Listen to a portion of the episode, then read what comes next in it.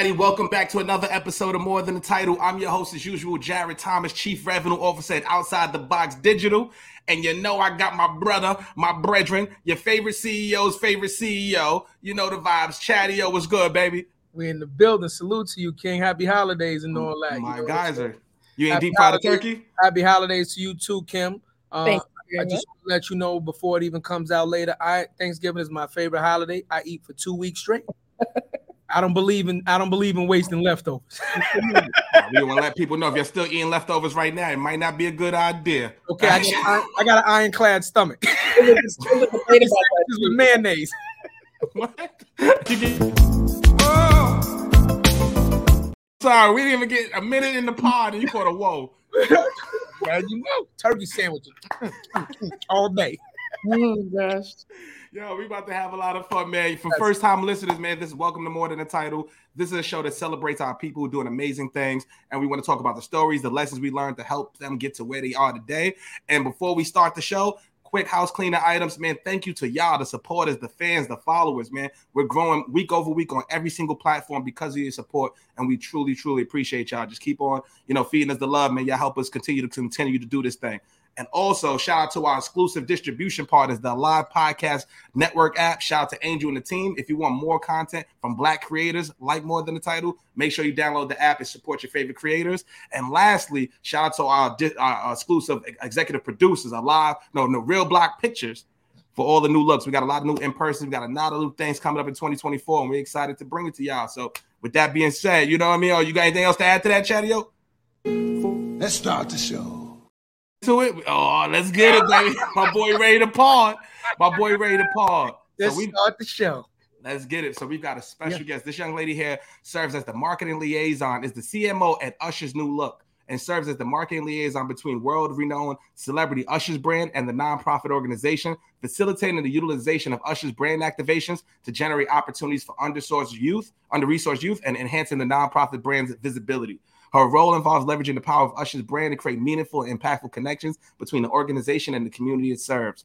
As a senior level marketing and advertising executive with over 25 years of experience, this queen is a results oriented leader who has successfully managed large global engagements for CPG and retail brands, and now the CMO at Usher's New Look Foundation. Let's welcome the queen herself, Miss Kim Williams, baby. How are you? Very nice. Thank you for that Let me give it the other horn. Let me give it the other horn. Yeah, you know, you get both. You get both. Gotta give it the other horn. Welcome to the show, Queen. Thank you so much. Thank you for having me. I really appreciate it. And and and for all our listeners out there, I, I'm gonna let y'all know. I said it backstage, but I'm gonna say it right now. Kim came on the show looking phenomenal, like Ready. Ready to go. Face beat. You see the hair's magnificent. Ow! I love it right now. Like, the baby. I, like, I like the owl. I like the owl. absolutely looking absolutely phenomenal. We appreciate you. I appreciate it, Chadeo. Yes, yes. Listen, Yes. we, gotta, we gotta we gotta let each other know when we did that, right? Amen. We gotta let each other know when we did that, right? Because if you didn't do that, we, we won't talk about you. That's what we do. no, we, we are absolutely we are absolutely delighted to have you on the show. Welcome.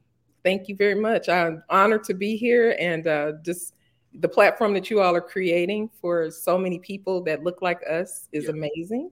So I thank you guys for doing the work that you're doing, and uh, I'm honored. So thank you. We already we already had a, a comment already. We got to leave that up. Says Kim is a rock star and a role model. It is a pleasure to learn from her.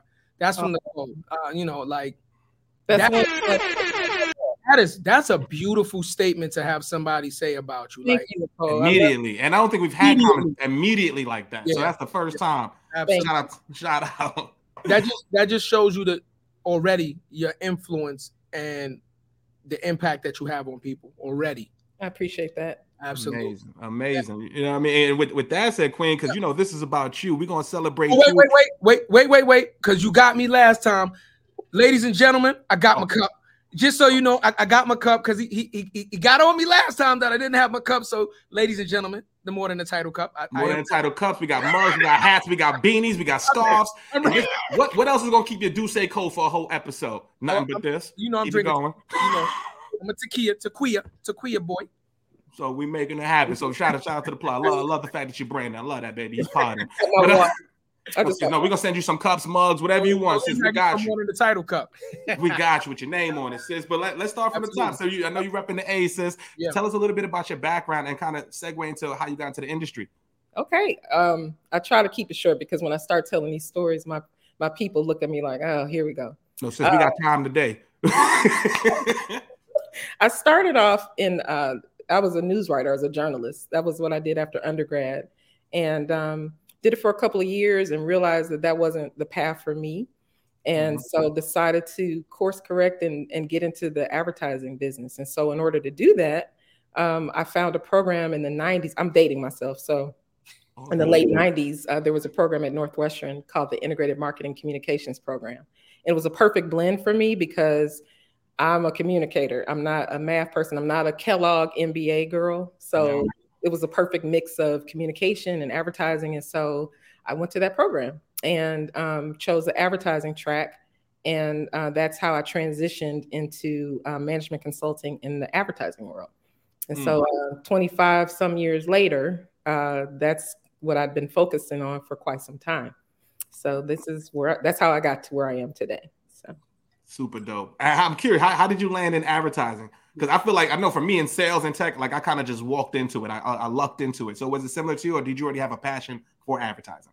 you know, I always, you know, going back to the news business, I always just had a passion for being um, represented in places where I hadn't seen us represented. And so for news, it was, you know, I wanted to be, you know, a representative for people who look like me, especially in responsible storytelling, um, especially, you know, looking at the news when you see people.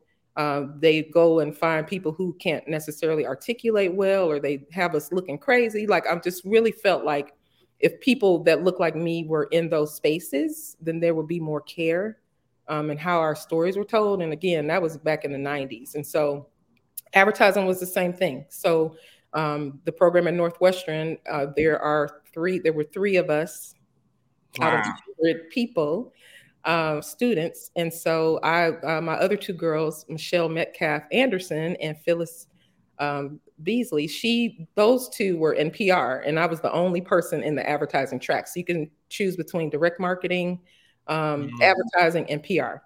And the level of teachers who were there, so Spiegel was the direct marketing professor, Spiegel magazine, right? So we had Crazy. caliber of professors at that program. And so um, I was the lone person in the advertising track and, uh, you know, had all the things, you know, I'm nobody wanted to add me to their little study group. Okay, fine. So then I'll just Mhm. get all the A's. Give it to him. I Uh, let it keep going because I wanted to stop you when you said what you said uh, before you got into that. When you said I wanted to be a, a great representation, Mhm. people that look like us. That Mhm. right there is so powerful Facts. that you were even thinking like that as a young woman. That you already knew. That's a leadership role, right? That Easily. without saying you wanted to be a leader, that's what you were saying. Like, I want to be the front line. So when they see me, they understand black excellence. So that I just want to salute you for that. That that's something huge for you to already have in your mind that that's what I want to be at such a, a, a early age. Well, and it goes a little deeper for me. Um, Mhm. My backstory in that is, you know, going to grad school and leaving, you know, my profession that I thought I was going to be doing for the rest of my career um, was an interesting time for me because at the same time, both of my grandparents got sick. And so we're going through a challenging program. It's hard as hell. Um, trying to, you know, you got to get all A's, you know, in grad school. a B is almost failing. Um, and so trying to get through stats and analytics. And so both my grandparents were ill. I was trying to kind of keep everything balanced. And so uh, one of the last times that I went back to Cleveland to see my grandmother, she was pretty much on her last days. And so um, when I got to her, you know, she, I was like, well, maybe I should just come home. You know how we do. That's what we do. Yeah. Close is family first usually. And so Yeah. like you know keep going you'll be the first of my lineage to you know get a graduate degree so you can't stop Message. yeah that was that was my motivation and so for me it was more so like okay you know i'm representing the lineage of you know my grandmother right and so I, Yeah. I have to go back and I had to through despite all of, you know, it's kind of like the thing that broke me made me. Right. The thing That really, you know, um, was something that I had to figure out how to get through mentally, push me to understand why I was doing what I was doing and push me to understand that I had no choice but to succeed. And so while everybody else was there, mm. you know, out of school and find a job, I was there because I understood that I needed to be able to represent for the people who came before me um, in a way that was going to be life changing for generations to come. So my purpose was a little different um, in how I got to that point. And so I, because you you spitting bars right now. Says I, I didn't want to like absolutely. You just taught me something though. I'm not gonna lie. I didn't I didn't know that you had to. I knew you know school always, especially with certain programs, you must maintain a certain GPA.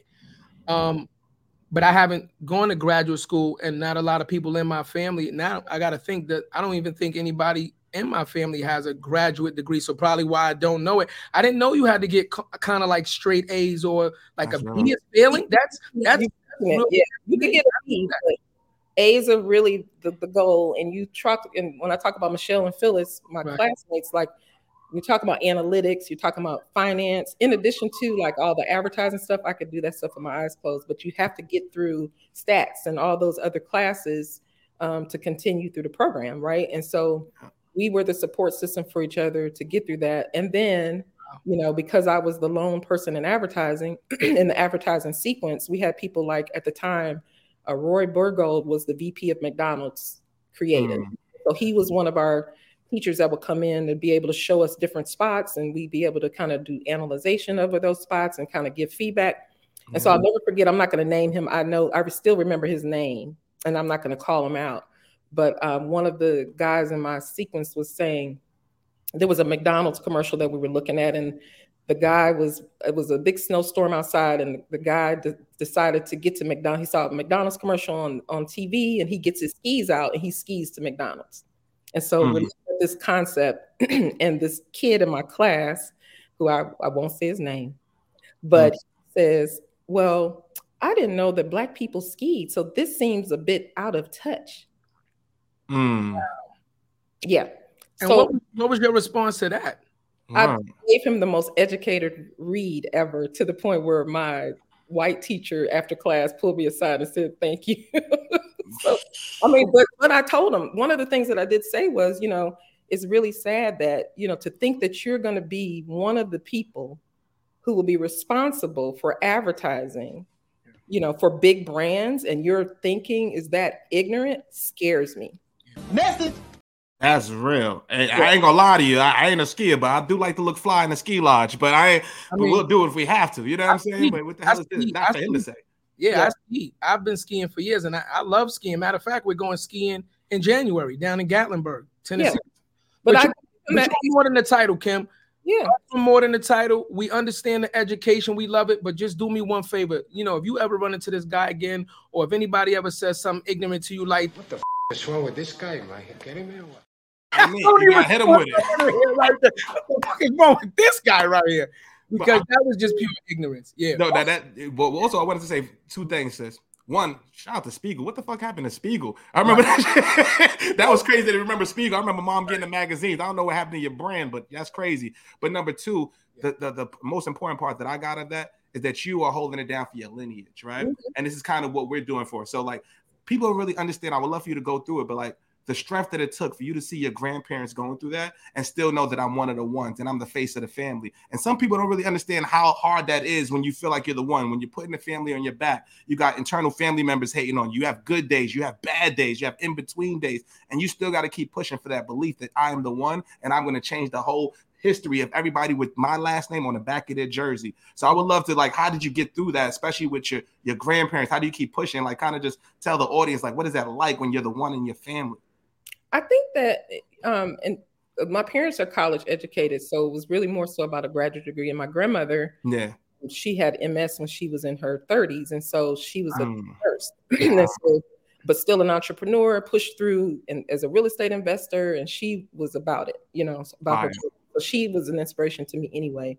But I also feel like it gave me a purpose, right? And so people have jobs and people have careers. And so it gave me a purpose to help me understand who I am, You know, like I've been in rooms with CEOs, I've been in rooms with top level leaders. When people see them, then they, you know, get nervous and feel like they have to, you know, worship who they are. But I can be in a room with just about anybody and feel like I'm bringing with me some very important people um, and not just my family, but people who look like me who didn't get opportunities that, that I did, right? And so, you know, it's, it's as simple as when I've gone into some of the biggest headquarters that I've been into, biggest brands, and you see people who look like us that are cleaning or who are doing work um, that most people just walk past them and never pay them any attention, and they look at you in a suit or dressed up, and they look at you as if you know, like, and we give each other the nod, you know. Yeah. That's the best feeling because acknowledging, right? It's because of them that you are there.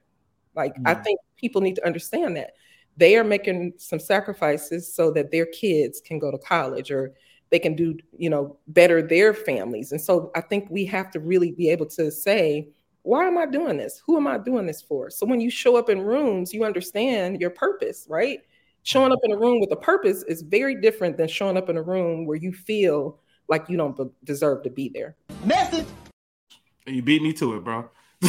quick, oh, woo, quick, draw, quickest, quickest gun on this side of the Mississippi. Listen, you dropping jewels right now. That's You real know, talk. I love it, man. I absolutely love it. You know, we can we can directly directly relate to what you're Yeah. saying. We are huge on family. We are huge on family. Right, wrong, indifferent. We still huge on our family. And it's it's what we do this for. It's what we've been doing, everything that we've been doing that we consider is in a positive nature to move our family forward. That's the reason we do it for the same reason. And we have these conversations on the show where we say we have to do it because we owe it to the people that came before us to pay it forward. Mhm. you're right that's it Absolutely. that's it I it's a lot at stake yeah. So, It, it, it, it's it's a lot of you know I didn't um we you know we talk about the relevance of a college education versus on the job training a lot on this on this show right because I do believe that everybody learns differently right some people are hands-on learners some people are audio visual learners you know what I mean um I do believe that college is not for everybody in the time frame of the way it's laid out to be. You understand what I'm saying? And I think once we release that stigmatism from our coach and say, listen, it is okay not to go to college right after high school. It uh-huh. is okay to figure it out. It is okay to try something different. I think we're going to see a better class of of individual come out with more confidence that they can still be successful if they don't go, you know, to a collegiate school right off the bat. I agree. I think the only thing I say about that is that, you know, to me, college, and this probably sounds a little old school. College gives the uh, gives you a reason for them not to say no, Mm. in the sense of, you know, you know, there's all these boxes, yeah. there's all these qualifications, you know, that we typically run into, and so college gives you one more thing that they can't tell you no. But what I also say when it comes to, especially, I'm, I'm just speaking from a marketer's perspective, right? Um, the reason why agencies need Black marketers or diverse marketers is because I don't care if you have a college degree or not. My great grandmother had a candy store in her house, Miss Lillian, who was a product manager. She Yeah. picked products, she knew how to market them. People bought what she had. You see what I'm saying? So we as a people, because we have historically been left out of so many things and opportunities, and we we find a way to continue to move ourselves forward because of our circumstances. And so what people don't understand is because of that, we are genius marketers. We are genius Yeah. innovators. We are genius. Like we can build, our boys and girls can build something from scratch just from an idea. That does not require college. So I think that the future, Yeah. Because now they're putting obstacles saying college is $50,000, $60,000 a year. Who has that? Yeah. SAT scores are and ACT scores are not balanced with our youth because of the fact that the educational system is so skewed in our communities. How do you expect, you know, our young people who in a lot of these high schools where the reading um, rates are so low that you know we're not going to be able to meet some of the standards. But guess what? If you take one of these young people and you put them in a room with some of the biggest innovators, I guarantee you that their idea will stand and compete with those. Absolutely. Super message, yeah. But, but but coming from where we come from, and that's why this is so important. It's hard to be, you know, what you want to be that you never see. That's right. It's That's hard to be like there is no model, there is no mo. So it's No, no, you gotta say that. That's that's a gem. You gotta say that again. We Yeah, gotta- it's hard. It's hard to be what you never see. Straight up and down, and that and that's the real reality of it. That's why I need. I think Walt said that uh, when he came on two weeks ago. He was like, "Look, you you rap, cool. You could be a, a, a copywriter. Yeah, you do the design. You could be do you do mixtape covers. You could be doing this advertise. You could be a creative director. You could be all these different things. But it's hard for us to see that and be like we could get into the corporate America and be ourselves. The problem is, I think most people where we from feel like they can't be themselves in that environment, and that's Yes. why it's cool for us to show them like, "Yo, you could be in corporate with the hat. We did it." Amen. we made a lot of money doing it. You know what I mean? We got people that is black people right now making more than the president, doing creative campaigns right now today, and we're gonna highlight and celebrate that so our youngins can see, yo, I can do that thing. And when I get in that room, everything, all my experiences, my, my what I did in the park, playing basketball, what I did in high school, what I listened to, all of that's part of the culture, and that's what they have to tap into to be successful as a brand. So leverage that, double down, and make them pay for it. That's right. And and the, to to your point, Jarrett, I don't believe in code switching. That's it. So I've never subscribed to it. You know, you're gonna get all of me, the natural, you know, whatever the things that I say at home, I'm gonna say at work. Or But you, you never you never have this not, not even early. I ain't gonna front. I had the phone. I was like, "Hello, I'm Jarrett." I, I had the phone voice. I ain't gonna hold you. you're gonna hear the twang. You're gonna hear the black girl twang in my voice. I'm, I'm, I'm raspy. I'm like Jada. you gonna hear that? You be you be on a cold call. Hello, hello. You gonna hear that regardless of what voice I put on. So I, I can't. yeah, you're gonna know that I'm I'm black. So We I had don't. this conversation about that the other day. Um, the news media Mhm. plays a huge part. When we grew up, what was some of our biggest influences? I'm gonna tell you. For me, I used to sit down. Some of the most educational things I've learned in life was from PBS Channel 13. Mhm. Between Channel 13 and cartoons, that was our education. Yeah. right? The problem is, and we talked about this, Jarrett, the news media rather sensationalize the violence. They rather sensationalize the ignorance, right? They rather sensationalize all the dumb shit that they can do because it sells, it's shock value, Mhm. rather than sensationalize all the positive that we are doing. So by them doing that, guess what you get used to seeing? The negative, That's the it. dumb shit the ignorance, right? And that's why it's so hard to see somebody like a Jarrett in a hat doing this thing because they're just not going to show that. Yeah. They're not going to show that. The question is now, how do we, as black and brown people, as people of influence, people with platforms, bring this to the masses now? And this is why we created this show right here. Then this is why we need this show. Absolutely. You potting right now, boy. Yeah, We yeah, we we flowing right now.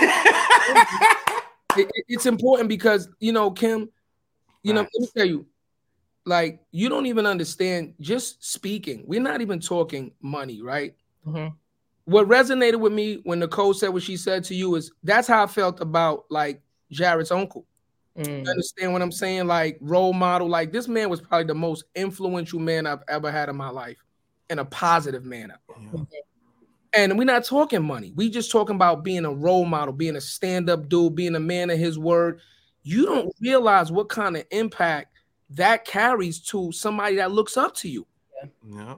You Mhm. can make or break them by just the actions that you do. It costs you nothing. Just being Amen. a person of your word, showing up when you say you're going to show up, and doing the things that you say you're going to do, and just being a you know a positive role model. We don't know we make mistakes, but when you are that positive role model, somebody could look at you and be like, "I would like to be her.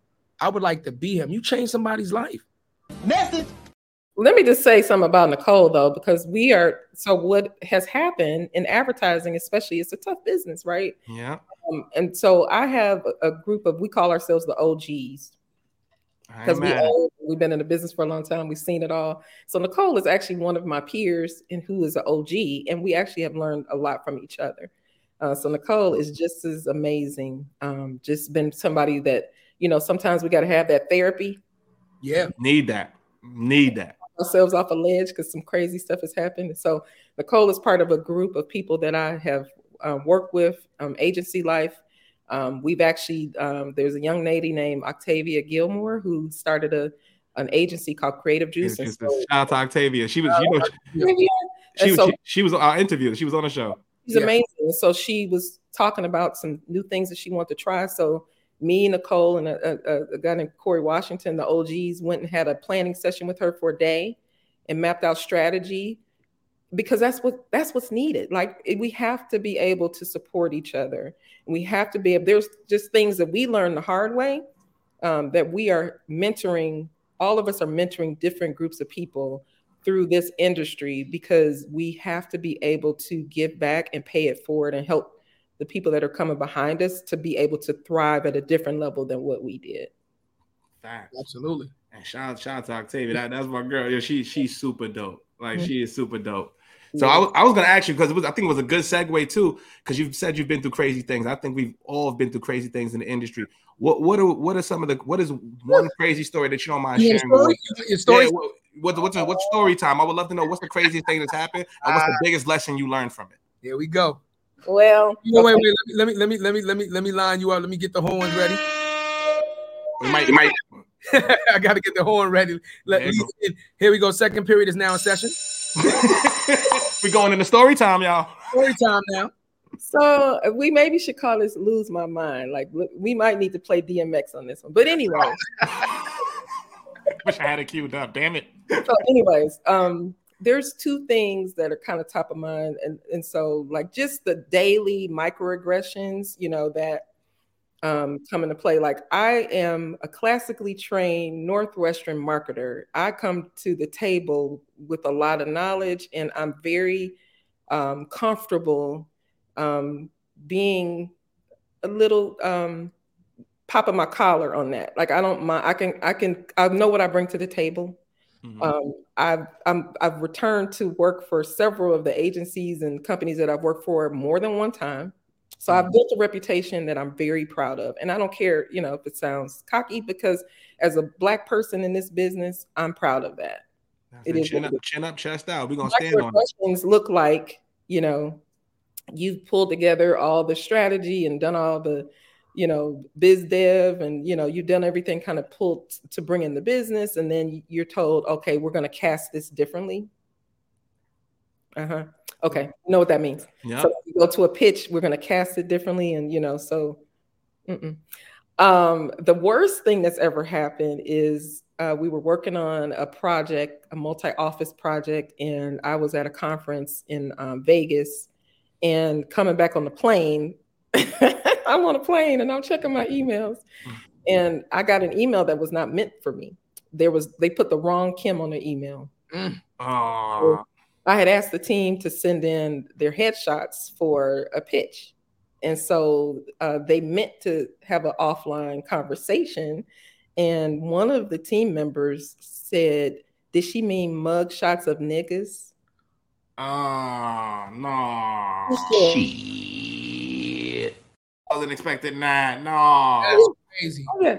True story. And I'm trapped on a plane and I'm forwarding that email to my boss and her boss and saying WTF. And when I get off this plane, I want all of you all on the phone call because I want somebody fired like now. Yeah. Immediately. No, no, that's mandatory. But Kim, Yeah. I need you to I understand the poli- I understand the refinement, but sometimes you gotta let your head down and let them know. raise up, gonna be trouble. There was a lot. There was a lot. you didn't send that email. That Oh, is to the office, trust me, there was a lot. And and then, you know, the worst part about it was HR, you know, uh, tried to say, well, they want to apologize. I said, well, do you have people who have been sexually assaulted? Do you think that they want Wow. their abusers to apologize to them? No, I don't. I don't. I don't want anything but for this person to be fired. Absolutely. No, so it- it's always this thing of, you know, well, they didn't mean it. They want to, no, you meant what you said. And so, Yeah. I, you know, you have to be able to stand firm, especially in environments where they try to downplay it and say, oh, well, you know, we're working on divert. No, that's Mm. not, that's never okay. That's, those- crazy. Those are some of the things, you know, that are, that have happened, you know, Wait, and can, can I, not to interject this, can I ask you something? When you when you made that and, and, you know you started talking to leadership about what happened, Mhm. did did their treatment to you change afterwards? oh yeah, definitely. That's Oh yeah, yeah. And I did nothing as far as I was concerned. I did nothing wrong, and so you know, I just kept going. I'm like, you just have to, I'll leave when I'm ready to leave. You're not going to push me out of here. So, you know, it is what it is. But those are the types of things that people don't talk about. Mm. Those are the kind of things that, you know, uh, you cannot let people get away with. You know, like I know now, this has been some time ago at an agency that I was with that I obviously won't name, but now we're still talking about DEI, right? And it's like, why are we still talk? Why are we still having these conversations? In 2023, 2024. Continue conversation, and so that tells you that the climate and things that people are going through are people are still dealing with it. And so, do we really want a better, you know, business? Do we really want a better industry? I mean, what are we doing to to really? I, I say, cut out the bad actors. That's it. It's hard to. It's, it's very hard and difficult. sis. Double-edged sword. It is. It's a double-edged sword. Listen to what you said. College is one of the things that can add to your resume where they can't say no now, right? You can't say no now, right? I got that, I got that. But but look at the things that they put us through, right? You want us to be educated, you want us to be refined, you want us to be this, you want us to be that. But then you also want us to play ignorant, like we like we don't understand what disrespect is. You, you understand what I'm saying? And that's mainly because the bottom line is they just do not understand our culture. Right. That's the bottom line. It's because- the bottom line. They don't understand the culture. They understand how to make money from the culture, but they don't understand how to live within the culture. which Yeah. is part of reason part of the reason why I say I don't code switch, right? Because Mm. if you know who I am and you know what's important to me and you understand that I come from a different perspective, but then you're still able to respect the work that I do, then that helps you to uh, hopefully it helps you to understand that we're all different and it's okay. It's we don't all have to be alike. That's what makes the work and from a work perspective, that's what makes it even better. Like creativity can't thrive in an environment where everybody looks the same. It just doesn't. And so I think agencies that have figured that out, which are very few, or the new agencies that are breaking out and saying, forget all that drama. I'm just going to start my own and start doing some work that resonates with culture across the board, not just Black culture, you know, because we drive culture. I said it. We do. So we drive culture. That's People- crazy.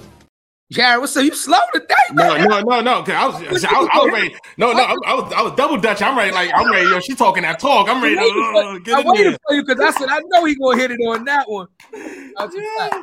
That- No, that- sis, because the problem is like, and I, I commend you for what you've done to stick up for it. The problem is, sis, what about the the hundreds of black people or thousands of black people that's happening to every day that have to still put food on the table the next day that don't want to go through the uncomfortable feeling of when you do when you say when you stand on what's right. It's a choice. It's really a choice. And and you know i feel like i get it because you know my last straw with my last agency was probably what in 27 2017 um, Mm. i was working seven days a week. I was doing great work. It was kind of a blended role for me where i was kind of uh, marrying um, analytics with um, just crm and i was this really a great role because i really enjoyed the cerebral part it was really hard but i really liked the challenge of it Yeah. seven days a week, and, and somebody pulled me to the side and just had won an award for analytics, by the way, which I didn't do well with that in grad school, and you know, so right on time. I don't. get, boy parted. just won an award for an analytics um, uh, work that we've done, and, and, and along with making bottom line for our our, our client. Um, so I was pulled to the side and told, you know, well, you know, you have to speak up more. People don't know what you can do. What? Are you for real right now? And so at that point, you know, honestly, I was exhausted. You know, you sacrifice a lot of time with your kids and you know what I mean, your family. Yeah. You sacrifice a lot personally to be in this business if you really are going to really be in it, right? Yeah. At that point, I think something clicked in my mind. You know, I said, you know what? I can't. And I told that person, I said, if you all don't know what I can do by now, I don't have anything left for you. Mm. Mm. Wait, I, I- In my own mind, I had to realize I missed the message. That was a home run. Not my fault, Kim. That was a grand slam. I missed it. I don't have anything left. that was a grand slam. You knocked I'm No. giving you everything I got. no, you know, Kim, I want to talk support. hmm Mhm. Hear me out on this, right? I want to talk support. When you know it's some stupid shit going on, hmm and you're the only one that's gonna speak up, it kind of makes you hesitate. That's what jo- Yeah. Jarrett was talking about about the thousands of people that's like, ah, should I, should I? Because they don't have the support. They don't feel like even people, you know, I've been in situations where I've spoke up for other people Yeah. and gotten in trouble. And I'm like, I don't give a fuck because you're not gonna do that to her while I'm standing here. Facts. And, and then I look at her like, and you're not gonna say nothing? Like the atrocity was done to you. Yeah. It's Yeah. hard. You know, it's very hard when when you want to be that advocate, but then when you look for your constituency to back you up, you by yourself. Yeah. It's Yeah. real. Very true, Chad. I mean, I I feel I just can't hold my peace. I'm not one of those people. Like if something is wrong, and and and then that what that equates to in in the business or in corporate environments, especially for Black women, is people feel uncomfortable around you because you're so direct. Mm. And you know that's how that's what that equates to. And you get your performance reviews, and you're told, oh, you know, we, you're doing so good and yeah you met all your targets but we're not ready to promote you or we're not going to give you that title change we'll give you a little salary bump but people until you kind of finesse your leadership skills because people just feel like you're not approachable and you know you're very direct Yeah. Okay. That's what that looks like in a performance review. But at the same time, I can walk out with my respect because I'm never going to let you disrespect me or anybody else on my team for that matter, because right is right and wrong is wrong.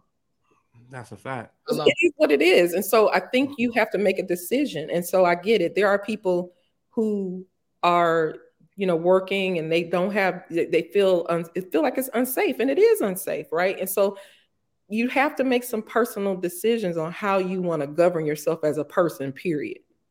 And are you willing to take risk of not having a job sometimes for standing up for what's right now?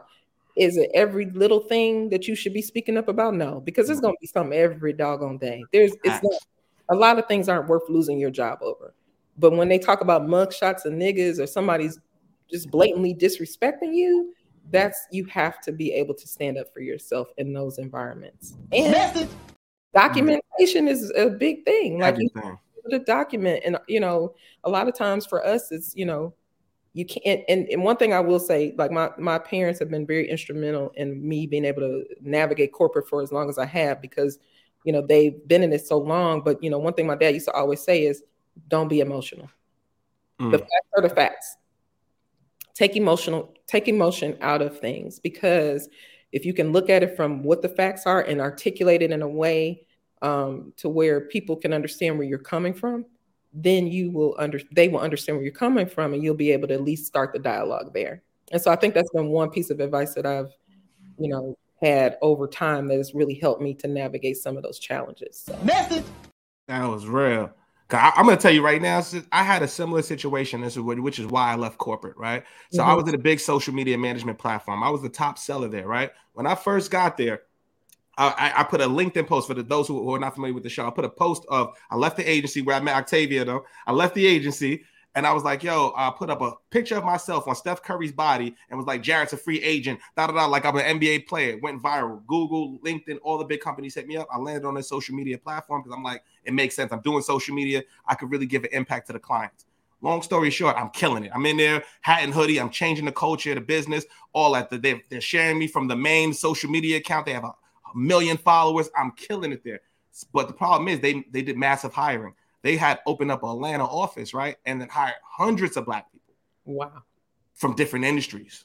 Wow So they didn't really understand. So while they was good in nature, thinking that hey, we're gonna give opportunities for, for black people to come into tech and, and start off, they didn't have the resources, they didn't have the training, they didn't have the staff to really necessarily give them what they needed to be successful. So what I was getting was Slack messages every single day. Hey Jarrett, can you help me? Can you jump on this call? Hey Jarrett, yo, uh, yeah, I got a baby, I can't lose this. You know, I, if I lose this job, it's a wrap for me. Da da da. And I'm helping everybody Mm-hmm. on my phone always, and I'm sitting there getting on calls, hitting my number and hitting their number. And I was going to move my family down to Atlanta. It got so red. I was like, yo, look, I'll, I'll move down there. Just let me go to the office. Let me plant the flag and let me just show. They need to see the hat, the hoodie. They need to see, let's get that going. Let's make something happen in Atlanta. And then it was a wrap. Once I stood up for the people, it Wait, was wait. When he says ready to move, He's he's not telling you the whole Right. thing. He actually went to Atlanta. Started Like, looking at houses all Let's tell the full story. He went to he flew to Atlanta, was going to um houses, open houses, paying the application fee just to look at the house Yeah. and and the whole situation. So when he, when he, when he's talking about dedication, he's telling you the full story. Go ahead, Jack. And, and and that was for our people. Yeah. That's for people that look like us, Yeah. right? Because when I first came in the office, when I first came to the company, nobody was wearing hats. Oh, Second I time we did a town hall, they got them cocked to the side. Everybody's. I'm starting to see that I'm making a real impact. I've gotten real calls from people like, look, because of you, I feel like I could be myself in this organization. Now I'm doing better. And that's what made me feel good. So I was gonna bring my family down there, did all of that. And then you know what it was? I'm keeping it real. It was a black lady who kind of shunned me. It was like, yo, look, um, yeah, pump your brakes, family. Like, I'm like, yo, but I'm helping everybody just worry about you. It's basically like a shut up and dribble type of thing. And I'm not a shut up and dribble type of guy. Like I'm not, I don't need to bring my family down. I could go ahead and kill from this couch right here, sitting Right. Indian style, doing what I need to do and not worrying about it. But I can't see my people. I'm, I'm gonna get a call from a single mother saying she has two kids and she the only person there putting food on the table, and I'm not gonna help her close a deal for ten thousand Right. Right. to put that in her pocket, you'd be silly. So that it's just a lot of a lot of BS that we deal with. And uh, for people listening, when you're working with an agency, you're always on, like Kim said. You're always on. The people don't understand that sacrifice. You're on Saturday, you're on Sunday. Wherever the client says, you jump, you got to say how high. And that's the nature of the business. But I love that you stood on it. Because not everybody is, sis. And that's And I get that. And I, it is a sac. I mean, it is a sacrifice. I mean, I've been blessed though to where I know how to build relationships with people. So you know, at the end of the day, you know, when you can be, that's why I said code switching. I don't believe in that because if you can just be yourself, you'd be surprised at how people just respect you. You- I I- respect you, then you can respect me, and you know where I'm coming from. So at some point, the people who are meant to get it, get it, and those that don't, that's it. yeah. Sis, I wish I'd have known that 10 years ago. Let me be real like for younger people it takes time to, to develop that you know what i mean like yeah. it's not like i i started off that way you know like you have to be able to fix and, and that thing that happened to me at my last agency in 2017 was the thing that made me feel like you know what i'm just gonna do like i know what i'm good at i know what i'm not you know like okay i'm not good at everything i don't know everything but i do know that i'm a hard worker and that I deserve more. And so now let me focus on the next phase. Let me focus on the things that are going to let me use my talent and are, that are going to bring me joy and people that are actually re- appreciate the work that I'm doing. So that's that's the thing. You learn based on your experiences and you learn based on trial and error too. It takes time. Fire. I wish I had to marry Jay. You bring me joy queued up. I was ready I'll tell you it. something, Kim. You know, for me, um, I I take a lot of joy, like Jarrett said, in helping other people. Right? Yeah, facts. I've been in situations where my money was right. You know what I mean? But my workers' money wasn't right. I go to the boss like, yo, they didn't get paid or their benefits didn't get paid. They bouncing. And like Jarrett said, it was like, but your money's right. Don't worry about it. I'm like, nah, it don't work like that. Like if they money not right, they work for me. I brought them in. They my team. So if they not right, I'm not right. You know, there's been a lot of times I've taken less money. Be clear. Like I've taken less money to make sure that my team is right. I've taken lower positions where I could have got promoted, but if I'd have got promoted, I wouldn't have had access to control the team the way I wanted to. And I stayed at that lower role to make sure that my whole team was black and brown people and I controlled the team and I gave the opportunities to people that needed. I think that um, to each and, and you know each individual is different, but sacrifices have to be made for the greater good. Amen. Mm. You know what I mean? And for me, if I can take a role where I can employ, let's even say five people that can now support their families, then I can take twenty, thirty thousand dollars less because I know that these people are not going to change the lives of their families. You know what I mean? At some Right. point, greed has to stop, and the human, the humanization and being human again, it has to start. I agree. Facts. Facts. Or I- I think- that, you know, I think there's this thing that I really believe in in terms of, you know, operating from a place of lack, right? Not doing mm-hmm. that. Right.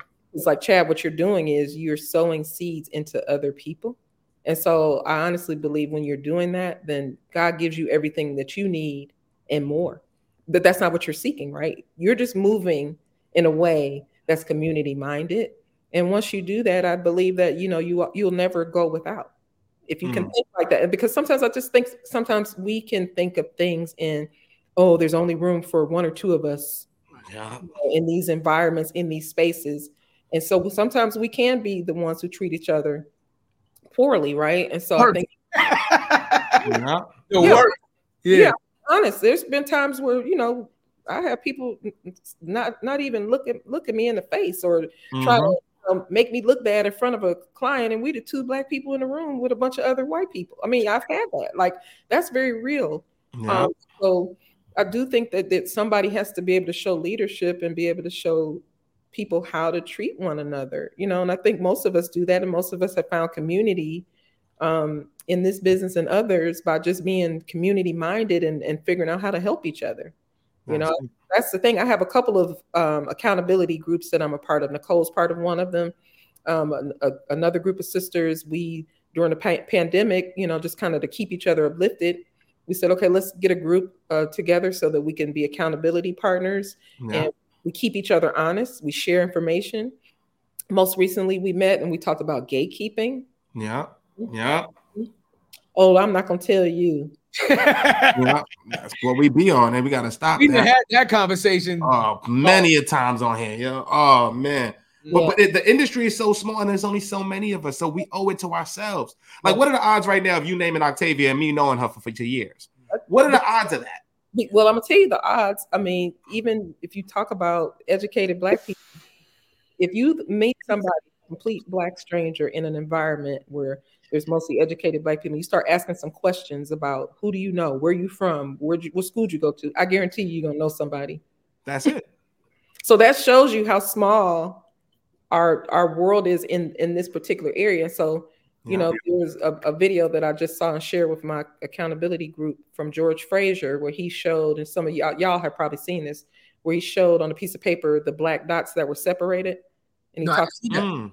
oh, I'll, I'll send it to y'all after this. But you know, talked about these are this is black people uh, with you know some aff- aff- affluence and that have been successful. They're, the dots were separated on a piece of paper, Okay. and he was saying, you know, we're not going to ever advance that way. He showed another piece of paper that looked like a spider web where those dots were all connected Mm. and said, This is how we are able to uh, build influence and gain traction together. We can't do anything separated.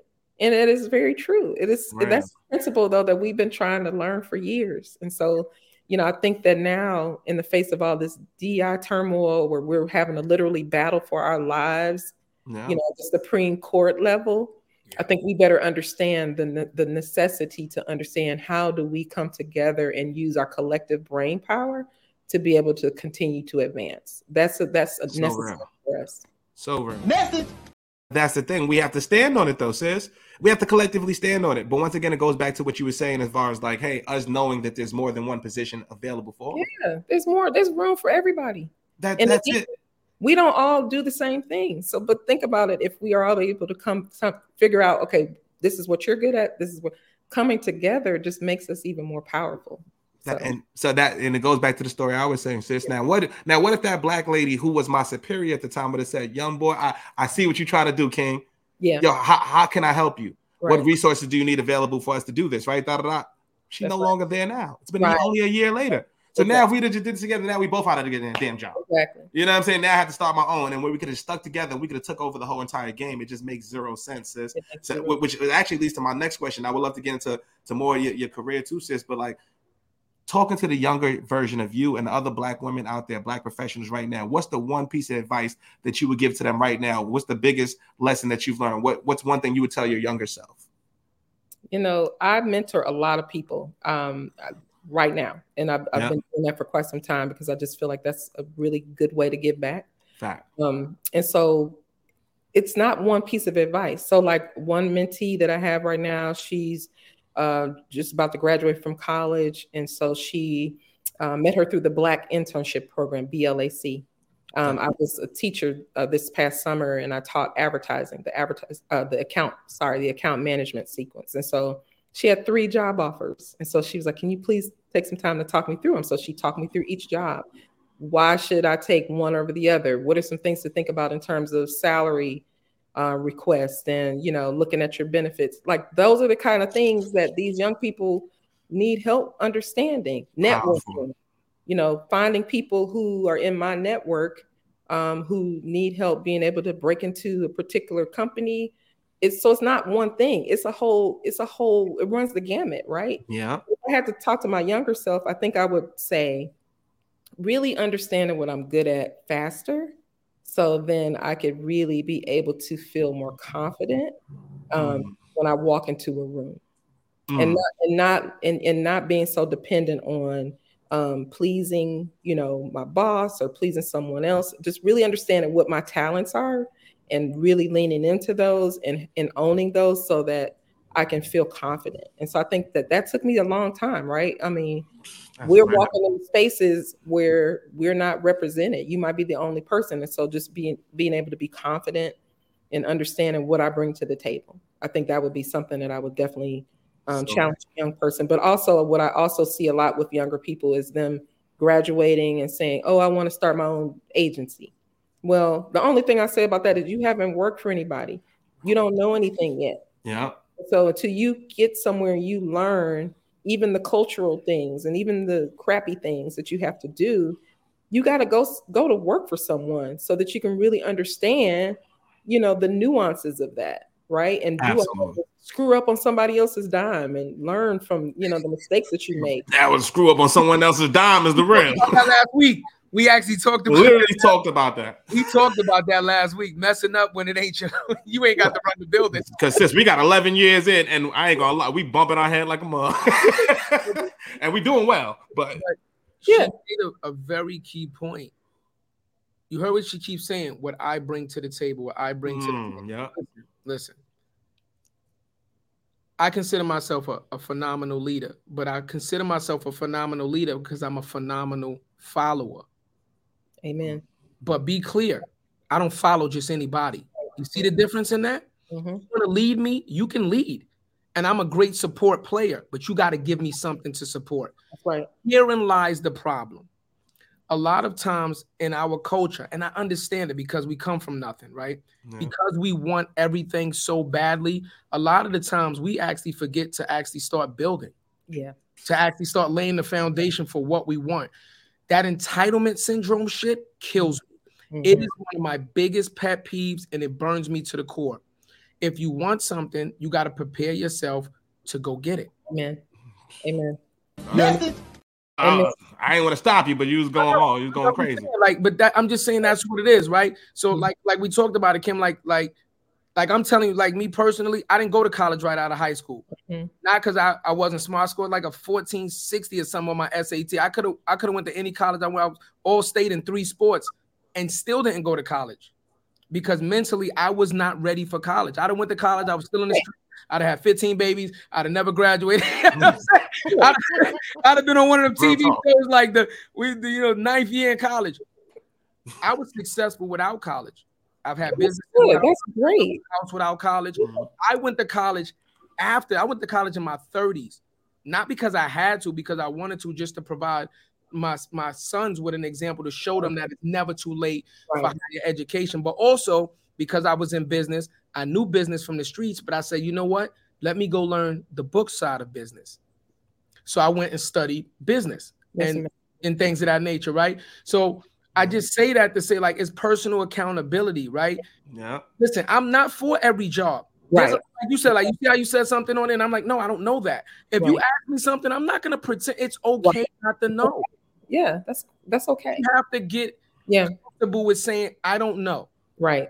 and it's okay that you don't know because you don't know everything. Exactly. But be willing to learn and better yourself, and mm-hmm. then we can start the process of you getting a position that you want. But if somebody else been training, somebody else been on the job for ten years, somebody else went to school for this.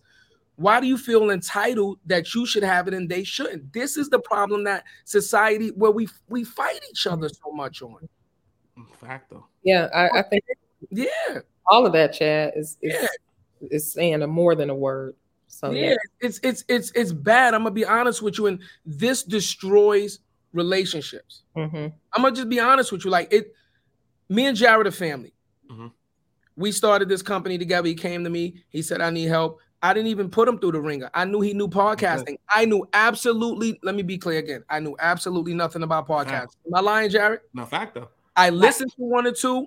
I knew nothing about podcasting. Jarrett said, Cuzzo, I know podcasting. You know business. Let's form Voltron. You see how that worked? And I let, and I let him guide me on podcasting. Mhm. You understand what I'm saying? If, until we get to that point where we trust each other, where we say, okay, you you are the expert in your field. Let me trust you. We're never gonna be able to build. That's a fact. But you know what, Chad? I feel like to add to what you're saying, then find your find your your your your tribe, right? I Mhm. believe in that. And I believe that if you That's right. find your tribe and you do it, do the things that you just outlined, I think then you show people by example, That's real. you know? Because they're you're showing people by example by what you all are doing now. So you you do it, just do it. And so you were you, someone else will see your example and then you start to change how we think about things and how we approach things as a community and just outside of that too. It's collaboration. Yeah. Collaboration is so important. I mean, and it just be able to, it, like you said, you you follow people who are worthy of being followed, but also understand that that, that does not diminish your leadership skills. Facts. It Facts. But Jarrett talks about this all the time. The problem is, as a black and brown people, because we don't have nothing, guess who our tribe is? It's the people we grew up with. Yeah, It's people that we have survived the streets with. Yeah. And then when we start elevating, you know what we do? Yeah, I can't hang out no more. Then we start making that distance. That's the biggest problem for us. That's real. Finding a new tribe when it feels so like I don't want to leave the tribe that helped me get to where I've I've been, that helped me make it here, but you guys can't operate at this level. And then finding a new tribe. That that's the part that makes us feel like, you know, But you know it's what I'm Like, what, shit's. I don't selling out, but it's like, how But do it- you know what? It doesn't have to be because I will say I have friends from one years old. I have friends from kindergarten. I was just with my friends from sixth grade this past weekend. Like I believe in longevity in relationships, and although your lives can take different paths, you know, I value people who have known me throughout all the the, the iterations of my life. Yeah. You know why? Because they can tell me about myself if I'm out of line. They can Right. tell me about myself if they see that I've grown and they're they're happy with things, or I can talk to them historically. You know, like we are not a monolith. Like we are, if we want to continue to grow, I don't care how old you are. Like I think that it's important to be able to see yourself in your totality, right? And so mm. sometimes it's not about if we can bring people with us. It's it's about honoring ourselves, the whole wholeness of ourselves, which is goes back to my point about Yeah. not code switching, right? Because what every everything that I bring to the table today is is based on who I am historically, and hopefully that version of me is better and better. You know, as the older that I get, right? Message. Yeah. So I'm gonna keep it real. Yeah, I, I love my I, my my oldest friend is from four years old since preschool. But some of my dudes, I can't. They can't come to the Grammys with us. They can't come. They can't come to the Grammys with us. I love y'all. I I know what y'all gonna do. I when, when I'm going to the those people you can't bring to the table now, but a lot of them you can't. Yeah, yeah, some of them, yo, I love y'all. Y'all motherfuckers crazy. I love y'all, but, but I can't bring you. Yeah, it, it when we're talking growth, not only individual growth but cultural growth. Mhm. You know, me and Jarrett talk about this a lot. It's gonna take a long time because we've been down so long. Yeah. And the lessons that we have been taught have been subconscious levels. Like poverty is taught on a subconscious level. You know what I'm saying? You know, economic depravity, you know, that's all it's all taught on a sub. You don't even realize that you're being taught to accept these lower versions of yourself. I think that's the one of the biggest issues where like when you start to move and you start to maneuver, you look for that support from your tribe. It's Mhm. not there. Now the support that they had for you is good at this level. So Jarrett starts out, he's here. They love Jarrett, right? Mhm. Now Jarrett is interviewing and the podcast is here. Now he's getting all this accolades and fame, and you know, we can't hang out. And now Jarrett is here, right? Now that support turns into envy, turns Facts. into jealousy, How you doing it? even hate. You understand what I'm saying? Mhm. And now the, the people that we thought is closest to us is the ones we gotta watch the most. That, that boy potting right now. That's the sis, and how, and that's something that we deal with. Like for me, like it's, it's like the rapper, right? Like the rapper, right? You come back to the hood, and that's when you get killed, right? But then you're damned if you do, damned if you don't, right? If you don't come around, you're the sucker who left the hood and left everybody back. You made it out. You didn't bring the ladder back down so other people could make it. Then if you go in the hood and you get killed, you're stupid. You're this. You should have never been there. Da, da, da. And that's the stigma without with our culture. That's trash. Yeah. Like I Yeah. hate that shit. That's a complexity. I mean, I, I just believe in your tribe, and some people can't be in it. I mean, it is what it is. But I mean, I, it just depends. I mean, there's a complexity to that based on what you're Exactly. saying. And I also would would say, I want to know is that more so more pressure for Black men, you know, in terms of that level of kind of trying to understand how do you move forward, but with the pressures of still trying to be connected to the people that feel like they, you know, helped you get to a certain point, you know, versus you know Black women who kind of feel like you know I'm gonna be loyal to who's loyal to me, and Yeah. you know, so it's just a different dynamic, I think, in that. Want me to keep it all the way real with you? The Mhm. better I do, the more I lose what I love. Wow, that's deep. I And just, I- I'm just keeping it all the way real. I gotta hear that one more time. The more I succeed, the more I lose what I love. Message. And Wow. that's been my experience. Wow. But Where then there's- to Hold that, hold I I got a question would say- She said, "What about having multiple tribes?" Tyrell said, "What about having multiple tribes?" I do. absolutely. You have different tribes. That's mandatory. Yeah. I got my hangout tribe. I got my traveling tribe. my drinking tribe. I got my, my business, my networking tribe. Kim, we, we got a cool Kim tribe. We, we, we got our tribes. You know what I'm saying? You need your tribe, man. You gotta, you gotta have tribe. multiple tribes. Yeah. But I want to finish my thought to Jarrett because Mhm. I would I would challenge you to say, Mhm. you know, the the things that you if you succeeding requires you to lose the things that you love, then I would definitely say then dig into the purpose that God has for your life and and and understand that there might be people that he didn't plan for you to bring with you based on the purpose that he's giving you. And that's not always that's not a happy place a lot of times. A lot of times that brings a lot of pain. But it's kind of like are you living on purpose or are you living for other people's acceptance? See, but that that oh That's- that, that, That's the character period. That was- that's so real, sis, right? How do you deal with that, right? For me, I know my purpose, right? For me, I've always been somebody that's going left if everybody goes right. I Yep. purposes. I want to make sure I provide a platform, and provide opportunities for people that look like me. I want to be able to show them. I want to inspire. I want to entertain. I want to inform our people so we're in a better space before you know before I got here. I want to make sure that we opening those doors. That's my purpose. But if it means me losing this one, that one, that one, I'm walking through it. It just is what it is, and I'm gonna go with it. But I know I'm gonna affect somebody, and I can sleep. That's right. Yeah, I can sleep at night with that. But it just it hurts going through it as you're going through it because Yeah. you're like, damn, man, you you. I was on the. You was just here when you did. Like I told you to plan. This is what's up, and now that we're here, you're there, and this is what's going on. Whether it be friends, relationships, what, like whatever it is, right? And you got to have the strength to chest, you know, chin up, chest out all times, and it's very difficult. Me and Chad talk about this all the time. Like we walk through the fire. We have good days, we have bad days, and really effing bad days. Like with us opening this business, I'm putting out. It's all or nothing. That's right. Now, are you willing to sacrifice you not being able to go to the restaurant and buy Jordans to do all of that shit and put everything your 401k That's on your dream and your belief? We Mhm. all in. Exactly. That's that's a that's a mission, That's right? it. That's it. And the mission got to get completed. Since I'm like Tom Cruise. I'm sorry, I was I was vibing with that. I you don't go off that cliff like You, you already know. You already know. You What the f- is wrong with this guy? Am I kidding me? Accomplished.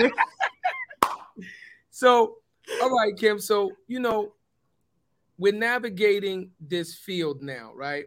We're navigating this field. You were the only one in advertising. You know what I mean? Your friends were doing something different. You're in grad school. You get out of grad school, you land the first job, right? Okay. Everything is going smooth and everything like that. You mentioned that, you know, the pressure of being able to do well in school versus take care of your family was weighing heavily on you, right? You know, we we always love to talk about success and the family dynamic, right? Mhm. You are a very successful woman now. You've been in this industry for how long? What is the balance like for you right now? Mm. Well, battling, you know, the Yeah. family life versus, you know, the work and the success model. what's a little different now? So I am just uh, I'm a new empty nester. So Okay. my daughter graduated from high school this past year in the, in the summer. Congratulations. Yeah, I'm gonna give her a shout out. She Nice. She is a volleyball player at FAMU, so extremely proud of her. She that's the that's the Gators, right? The Gators. no, that's No, that's Florida. FAMU is um. Don't they have the Gator? That's FAMU. Florida. That's Florida. Florida Don't they have Gator for FAMU? Rattlers. Oh, Rattler. Okay, Raptor. Okay, my fault. My bad. I'm fucking up the colleges. My bad. So previously, though, I will say, you know, just shout out to her because I, for most of her life, I've always been working, um, and it's required a lot of shout out to my village um, as well because you know there's been a lot of times that you know miss games, I've missed you know a lot of things that have happened to dedicate to my career, but. Um, now I think in this phase it'll be a lot different because now I definitely have Rattlers. Rattlers. Rattlers. Okay. What is a rattler? I would assume a snake is a motherfucking What- bear. What is, What is a rat? Is that the back of a snake? The rattler? What is a They, rattler? they do this for their little thing. okay, uh, so well, hold on, hold on. Who's that? Nicole. Nicole. What is a rattler? Please, hit- please hit us in the comments. What is a Please rattler? define a rattler for me. Educate me. That's hilarious. Um, so this phase will be different. So you know, and now I've, I've been able to you know take on some new things. You know, UNL work is at a you know we're doing some really great things. I've been around um, them with them since 2018, and um, so you know I'm, I've been taking on some new projects that we can go into later. So you know, just trying to keep myself busy. You know, It is a snake. You see, I said the back of a snake. I got it right, Connor. so that so with, with that, first of all, sis, because you you had the agency experience, right? And you're going back to brand, especially nonprofit. So how, how did that work? Or how did you get in touch with that? okay. With, the- with that brand? we going back to the job, the agency in 2017 that told me that I wasn't working hard enough. Exactly. So I quit without a, another job. Not not that day, but soon after, I just felt like it's not on my spirit. I just can't do it anymore. On so um, I, I, I had the luxury of, of quitting that job for a time, and then almost immediately I had a meeting. A friend of mine, uh, one of my agency uh, friends, Lisa Balzer, is a copywriter, and so we we've maintained a friendship over the years. Lisa had been trying to introduce me to the UNL president, Careshia Moore, for years, for a year. And I was, we were both busy, you know, took a whole year. And so after I quit, I was just like, hey, I think I'm ready to meet. And by the way, I started a nonprofit with one of my childhood friends, Code Kids Rock. And that is a technology nonprofit where um, one year I was looking for summer camps for technology for my kid. And I was, you know, finding that Georgia Tech was charging five, six hundred dollars a week Mm. Wow. And got mad and felt like, why are they trying to push, you know, black and brown kids out of technology at the time? And so started a nonprofit and we've been partnering with high schools and schools. Our last um, project was with KIPP Middle School, where we went in last year and um, did a after school program. So that's a whole nother discussion. So Fire. I created a solution to helping more black and brown kids um, have access to technology. And so that's what we've been doing for the past six, seven years. So anyway, Hold on, a bell. I had to hit you with a bell and an air horn for that. um, Oh, so. I- that was what I was going to put my, more of my energy into. Um, and so met with Careshia. I went over to what we call the Spark Center over behind Atlantic Station in Atlanta. And I was like, Usher's New Look. I didn't even know Usher had a nonprofit and it had been around at the time for almost 19 years, 20 years. Wow. And I'm like, I live in Atlanta. Usher's a big star. I never heard of you guys. That's a problem. I'm going to volunteer and help you guys build your brand. That's how I started. Wow. I said, I just volunteer. You all need some help. And then I got to see the programming that they were doing, which made me fall in love with it. So it's leadership development for youth, starting from eighth grade all the way until they graduate from college, and it's free. And so it ranges from mentoring uh, programs. Um, they come two times a week um, to be able to hear from different speakers. If you want to declare your major for college, then they have aligned them with mentors for law or marketing, whatever it is that you're trying to do. I mean, it's amazing. And so I was like, why, why? So volunteered to help with the brand and then ended up parlaying that into a position. That is fine. First of all, Usher, Usher new look. He look. He like for real. He the same look from like from from my way. I don't want to be the one to say it. I wonder how you got the name.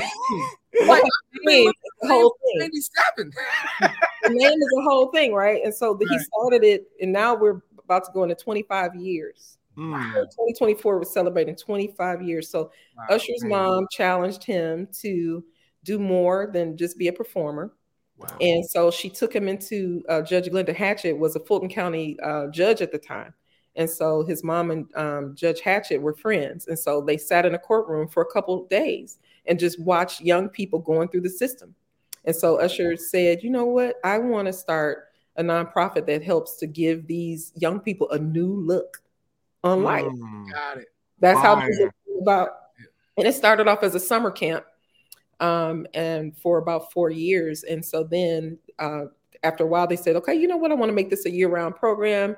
Um, they are a certified program backed by Emory University with the curriculum that is offered, and so it's it's hands down, I would say, one of the only youth uh, leadership development programs in the country. Wow. Mm. Yeah. All right. Hold on. Get him. Get him. Hold on. I gotta get the horn on that. That's dope. I love the backstory, the new look. I, that was fire. Yeah, I didn't even. I'm, that's amazing. I love that. I absolutely love that. And we don't have anything like that in New York that I know of. I, You that know, was about to ask. How we can we be a part? York. We are in New York, and so I got to get you guys set up oh. to Yeah, I'm like, how, can- how can we be a part of we it? have But some of our do it. intern up in New York, and and do like come. We have speakers all the time. Come and talk to our. Would our. love to. Would love I to. would love to introduce you to Yeah. our program manager in New York, uh, Marcus Bazemore, and see what we can do as like partners. Like, come Would, on, lo- would When love did you that. start in New York though? I'm curious. When did when? and he's uh, eight years ago. See that, but that's what she said. It's the branding. That's why Kim is there to help with the branding. Go No. global, baby. So, Kim, just so you know, Mhm. right? We're, we're inner city youth. That's what we consider, right? We're inner city youth. The programs that we know about come from one one main area is your your community based center, Yeah. right? yeah. Most projects have a community center in one of the buildings. The basketball, we play basketball. They have the activities after school, the Yeah. homework. Most of the programs that have anything to do with the inner city youth will run through that community center Mhm. that is our source of information. I'm going to tell you that right now, right? So, you know, the politicians, when they want voting, anything, everybody goes to the community center. So, if we don't hear about it t- technically through that community center, I, it, it doesn't get, you know, dispersed. That's that's why I'm like, do we have something like that in New York? We're primarily in Brooklyn, and we partner with schools Ah, with schools in Brooklyn, and so Makes the sense. principals there you will go. the students, and a lot of times we'll use their space for the program. Right. Um, up in New York, in Atlanta, we have uh, our own um, location where all of our youth come to that location. wow.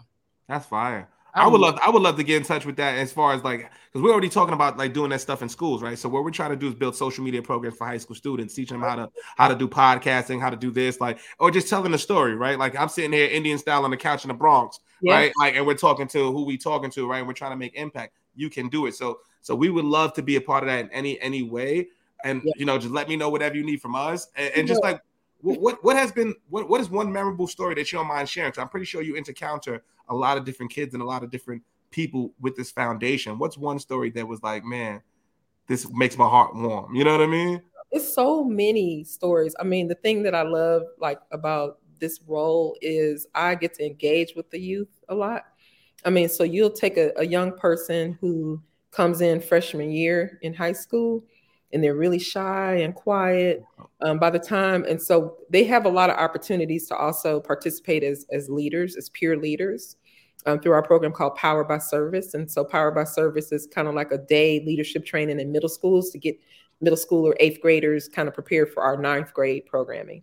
Mm. a lot of our high school youth end up being peer leaders and they're standing up in front of a crowd and they're talking about you know leadership development and then these young people just become ambassadors not only for for UNL but ambassadors for themselves and they go off to college. And so all their their growth and progression you know getting to witness that and know that the work that I'm doing directly impacts their ability to experience this program is extremely fulfilling. And so there's not just one story there's just so many like that I can tell you, but it's just only thing I can say is our young people are really special in the sense that they can be themselves, but then they we give them a lot of opportunities to engage with leaders um, from corporations across the country. Um, we give them a lot of opportunities um, to interview on news programs. Um, when our president goes, we take a young person with us, and so they're they're being exposed at a really large scale if that's what they want. Um, when they transition out of high school and go to college, um, then we have a program called Moguls in Training, which we mentor Uh-huh. them through college and provide wraparound services to them there, send them Love care packages, go on their campus and do visits. If they choose not to go to college, then we do help them to get in touch with people who they're interested in for their chosen fields.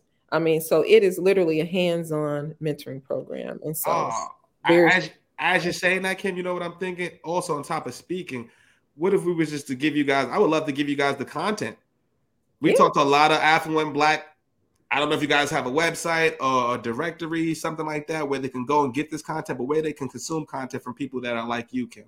yeah, I where they mean, can just have all that. Yeah, anything. The sky's the limit because they're always open.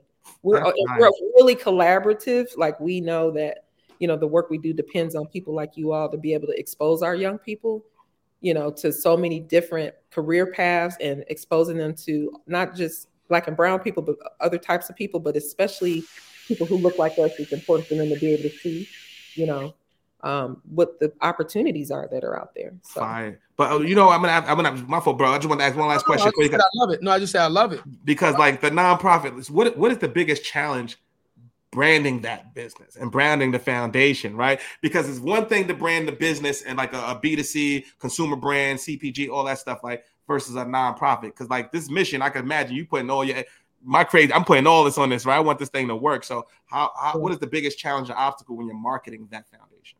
it's really interesting because you know when you're working for celebrity um, driven nonprofit brands people assume you know oh why can't usher just give you know write a check for you know Exactly. dollars that's just not how it works um, so I, I definitely say for nonprofits you know budgets are a lot lower um, but i always feel like you know when you don't have a big budget it forces you to be more creative you know um, and so there are so many opportunities that we've just kind of dreamed up and said, oh, you know, let's just try this partnership.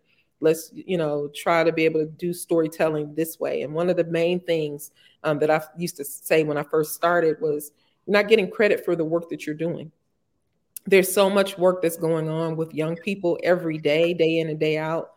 Um, you're not getting credit for that in, in the sense of people don't get to see what you're doing. So one of the first things that I started off with, um, you know, was authentic storytelling. And that sounds very cliche, but at the same time, you know, I think that from a nonprofit perspective, nonprofits that are really digging in and doing the work every single day, there's so many opportunities to tell the stories about the young people that we serve. Another Mhm. thing um, that we used to always run into is, you know, when we get requests, people say, "Oh, we want Usher to come and speak to such and," you know, Usher's not al- always available a lot of the time. Usher's working. Facts. what what I also did was really um, try to build um, a narrative around the work. Usher is the founder. Right. We call him Big Brother Almighty. True story. That's what the, the young people named him back in the day in the camp days, right? Um, but but I was adamant about Usher is not the day to day central theme of this organization. It is the young people that we serve and the stories that we're telling about them is the key. That is what's important. And so that has served us well. And so over time, you know, five years later of me being around, you know, we we have big dreams and we dream big and we ask for the partnerships. We go to the corporations that we want to partner with and we ask for it. And a lot of times we get what we ask for. I mean, Mm. so that so I just feel like, you know, just being able to use, you know, something that I'm passionate about to be able to actually bring awareness and amplify our cause is a dream job for me. That's fire. sis. I, I love it, man. Big No, brother that's- almighty. That's all I was saying was I love it. Like I, you know, Love it. I i don't even think there was anything like that when we was kids growing up, Jarrett. Like I'm Just just being today. honest with you. Like we That had the, Denzel commercial. We had that. No, I'm saying as far as programs, we had the after school program that you know they help you do your homework and shit. Urban League, you had Urban League basketball. And then we went to the PAL. I mm-hmm. think like that's really what we had. I'm not, you know, I, I love it, but I gotta say this because I, you know, I'm, I'm hearing too much of this Brooklyn shit. Bring the programs to the Bronx. we we starving out there. We starving. the X, man. I'm tired of everybody being afraid of the Bronx, man. We ain't gonna bite you, man. In certain blocks, you go to Webster Avenue, they bite. But I- We'll go to They Webster. bite on Webster Avenue. Webster. Webster's crazy. no, but um, Oh, goodness gracious. you know, I do gotta, I, I gotta, you know, we did so. Um, one of the other companies that I have is a fitness company, um, and because I did construction also um for 20 years, so we also developed um a black diaspora, right? Uh, 100 BCW, Black Coalition, 100 Black construction workers. We got really involved with the political scene. Uh, we used to do. We went to Washington a bunch of times. We go to Albany. We really involved. We got to know a lot of the presidents, Bronx borough, you know, Brooklyn borough presidents and stuff, right? The senior um, people in the House, the majority leaders, you know. How has the support been from your local government in supporting your nonprofit, right? I want to hear about the counties that you're in and what the counties are doing to support the positivity that you are bringing. Because they always talk about we don't never do shit right. So when you're now doing something right, what are the politicians that beg for the fucking votes, right? They beg for it. They make all these fucking promises for it, right? What are they doing to show you their support to help your organization thrive and grow? So, you know, with nonprofit, you have to be careful with political affiliation. So, Okay. we are legally, right? Just we cannot engage with politicians in a certain way. Um, however, however, we have used our, our platform quite a bit. Um, there's a, a platform, excuse me, that our um, chief operating officer Jeff Street uh, started called "You Can't, but I, I Can't, but You Can." okay. because a lot of our young people are not within the voting age. They're not 18. So I can't, but you can um, is a is a, brilliant campaign that Jeff started where um, our young people we engage them with people who are part of the political process, um, like third party organizations that are get out the vote organizations, and so our young people have opportunities to um, get involved with helping with get out the vote, and they understand more about. Being a citizen and how important it is to be active within voting. So we have done a lot of that program, especially we're coming up on another election cycle in 2024. So our young people will have access to that. And we've had a lot of um, politicians come and actually speak to our young people, but from more a civic engagement perspective, more about, you know, not so much vote for me, but here's, you know, what you need to be doing as a concerned citizen. And here's how you get involved. And here's the things you, you should know you know, um, before 18 so that you understand your role in the government. And so those are things that we feel very strongly about um, in terms of just helping them to understand just the legislative process and their role in it and, and understanding that before they get to be 18 so that they're responsible um, as it relates to being voting citizens. So that's that's how that's worked. Um, we do our our youth have participated in Georgia um, in the day at the Capitol, which happens every year, um, and have taken time out to let them come to the floor, um, let them come to their offices, and be able to kind of see like how the process works, especially within the session, which comes up in Georgia and probably up in New York the same time in January. So Right. I would definitely say that we've leveraged our um, representatives and not just Democrat but Republicans as well, um, so that our young people can just understand how how the process works. Fire. I, I want to ask you too, but how, how has the hip hop community or the celebrity community in Atlanta supported the foundation? Um, you know, it's interesting because a lot of you know Atlanta is heavy celebrities, just like New York. Yeah. Right? Everybody kind of has a, a lot of the people that we do engage with, like Ludacris Foundation. Um, Mm, they're great partners, and so again, because we deal with um, young people from different organizations that might come to UNL for the longer term solutions, um, then we are engaging with other um, organizations and collaborate with them quite often. Um, But Mm. so it's just more of a process from a programmatic perspective, is how Yeah. we engage, not so much from a fundraising perspective, because everybody's trying to fundraise and you know raise. Like today is Giving Tuesday, right?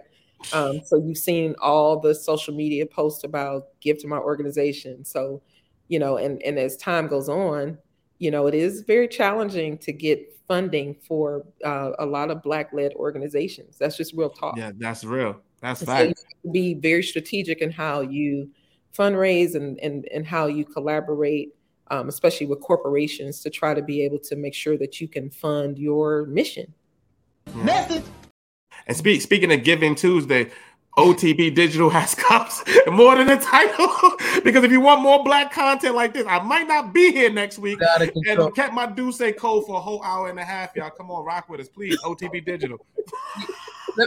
I just I understand the differences primarily between a nonprofit organization and a for-profit organization with un- and I know you didn't start the ushers new thing, but understanding the the trials and the tribulations that you might go through with a nonprofit organization, why not just go and create a company or foundation and do it from a foundation perspective?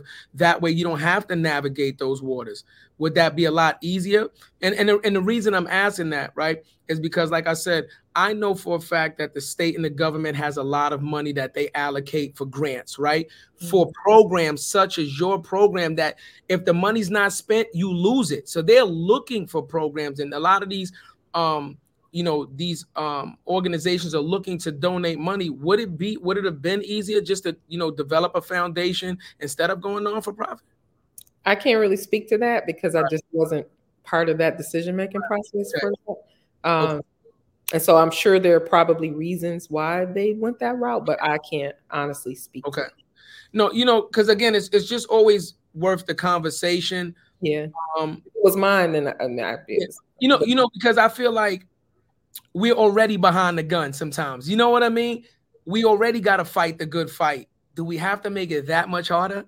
you know what I'm saying? Sometimes it's like, can we just go a little bit of an easier route? Because it's still gonna be a fight, but it doesn't have to be a fight this big. You know what I mean? Yeah. Um it's no way you put that on. It's no way you put that on. Came into that big, and I was like, yo, my bad, y'all. My bad. So Okay, so you you so you've been working with the nonprofit. You guys, like I said, and for everybody that's listening, be clear. We will absolutely post for all our New York listeners you know, New York City, Connecticut listeners, you know, tri-state area, we will get the information. We promise you, we will get the information from Miss Williams right. and we will post it on our pages. And we are going to provide that information because I didn't know about it personally. But now that I do know about it, we're gonna make sure that you guys know about it. And we right. will be posting how to get in touch with this agency in Brooklyn, where the locations are, and what you need to do if you want to be a part of this uh, program, because this is a phenomenal program. All facts. All facts. Watch for it. Need it. Um, need it. We yeah. need it. We Definitely. need it. You know. So what what direction now? So I understand where you where you guys started at, right? So now that you you've you interned for the oh, we got to go back to that, right? Because we talk about that all the time. Also, the fact that you are not going to come into an organization at the top. Mm-hmm. We have to stress this all the time, right? Even if you are at the top of your your game over here, when you come over here, it's a different company. It's a different game. You have to be willing sometimes to take two steps back to take five steps forward, right? So you made a very important um, statement when you said, "I interned. I did it for free." Right? Yeah. To see what it was about, to learn the organization, right? And then I was offered a job or whatever the case may be. And I decided I didn't, I didn't intern, I, I was a consultant. I'm sorry, consultant. My apologies. My apologies. Uh, listen. I, no, that's me. No, no, I, I like that. I, I, listen, she's like, get it right. Yesterday's price is not today's price. There's a big difference between an intern and consultant. Not for free. Yeah, you know I mean, we love y'all. We love the coach. you know, it's still important that right. you know she could have walked in and said, "Well, if I'm going to be a part of it, this is what I want. This is the position I want. And if you're not going to give it to me, I'm not going to be a part of it." And she did not do that. She still, you know, lent her assistance right? In consulting, gave her knowledge, gave of herself, and then when the opportunity came to come on board, she did that. So I think that you know we cannot commendable, commendable. not go past that. Absolutely. Well, sometimes I think too, you know, a lot of times I'll people will say, well, um, I get a lot of people that'll say, hey, I need help with marketing. Okay, mm. cool. And a, and a lot of times I feel like I owe, you know, for people who did not get the opportunities that I got, I feel like I owe it to especially people that are closer to me to help them, right? Absolutely. A lot of times there's two schools of thought on that. A lot of people say, well, you need to be getting paid. And, you know, sometimes every opportunity is not always about getting paid. And, and a lot of people disagree with me on that, and that's okay. Um, but if you know something that can help someone, um, then I, sometimes I think it's okay to, to to spend a little time to help people get to where they want to be. Absolutely. And, and a lot of times I don't have a whole lot of time, you know, because I, I, I work with UNL, but then I also have a lot of other projects that I work on um, as a consultant, and so I don't have a lot of time. But it's it, what will it two hours of your time is not a lot to help somebody figure out, you know, how to get started, um, and then them asking you questions along the way, like it's not going to kill you. Hey, well, what I what I will say though, I hate giving the time and you not doing anything with it. Right. Now so that that, is- that's the pet peeve, right? Like I don't want to take the two hours out, Yeah. give you the sauce, give you the game. Come to people prepared Right. and ready to put in the work. I didn't, I didn't hear the thing. Oh yeah, oh yeah, I'm slipping. No, oh, no, no, no. I. I, I didn't do it. I didn't do it. Know, I got to play devil's advocate on that. Oh. Play devil's advocate on that. All right, where we at with it? Not, not everybody is going to be actionable. You have Yeah. got to accept that. You have got to accept that. Not everybody's going to be actionable. You can give the information, and and guess what you did when you gave the information? You gave of yourself. Now, what people do with that information, that's on them. But not everybody's going to be actionable, and not everybody's going to be actionable in the same amount of time. That is true. That is real. But So, I would you prefer understand- you to be actionable if you take two No, but hours.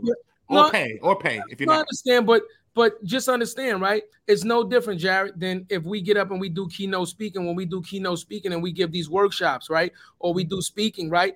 Yes, we might do it for 50 people, 100 people, 20 people might take action, 30 people might take action two years from now. You never know.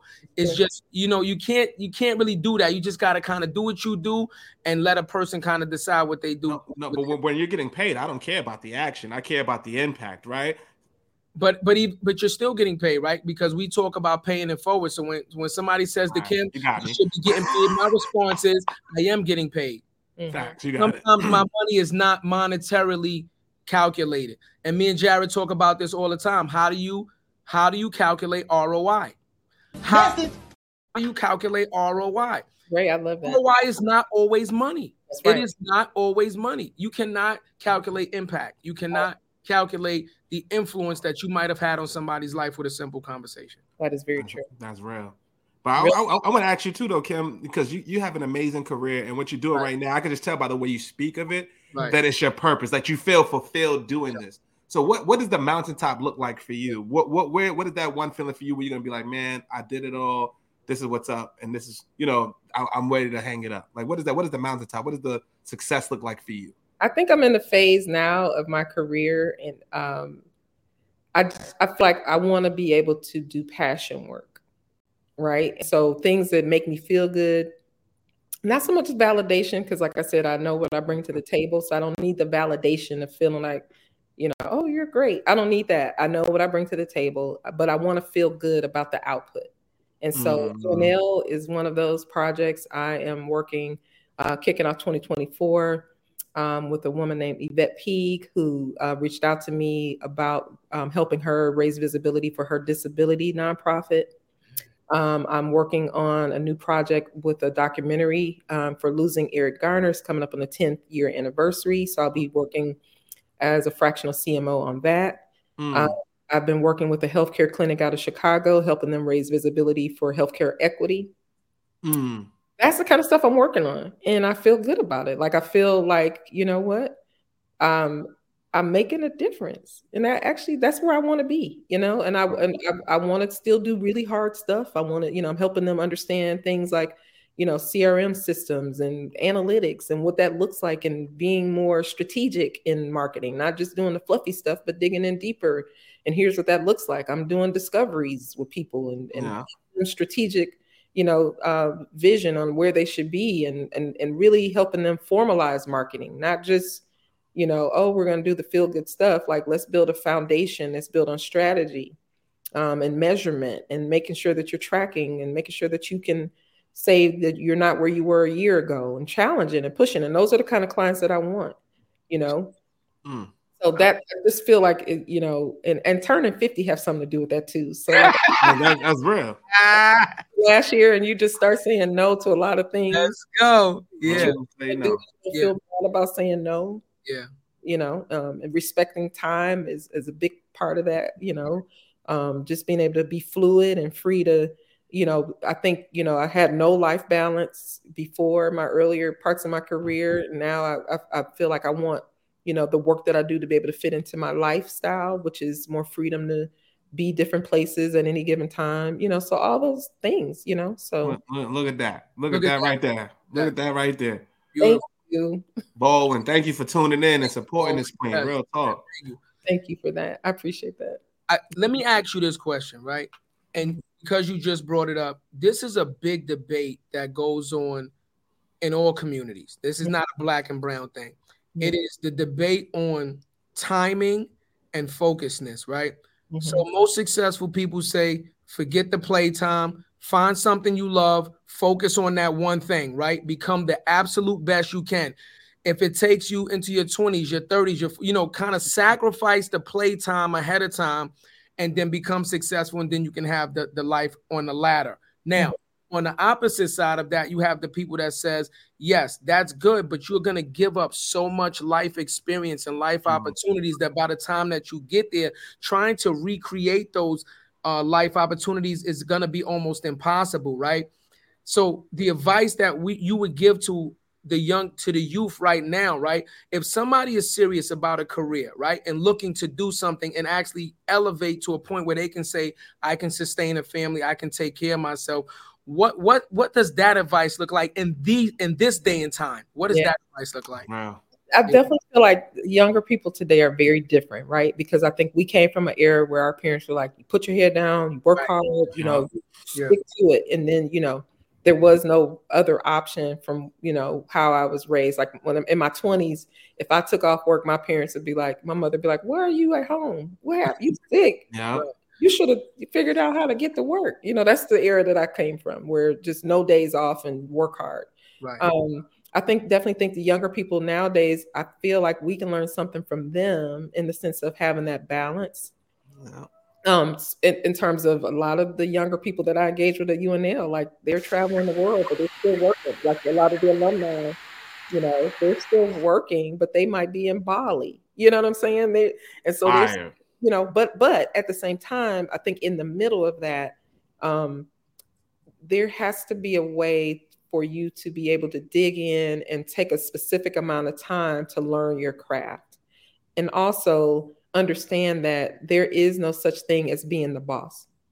In the Mm. sense of in the sense of you know there are things as you know like this show is called more than a title and that means that's that's a real sentence because um, you there should be nothing that you feel uncomfortable doing because of your title. Aw. Yeah, we both hit it at the same time. Same damn time. Hey, Kim, you know we're clipping that up because that yeah, was we fire. gotta get that. We gotta get that one. Yeah, no, that that's was real. That was Say that real. because I mean, there one, it, you know, it, it, everybody should be, and, and people will ask me, "What's your leadership style?" And I always say concentric. I'm not a top-down leader.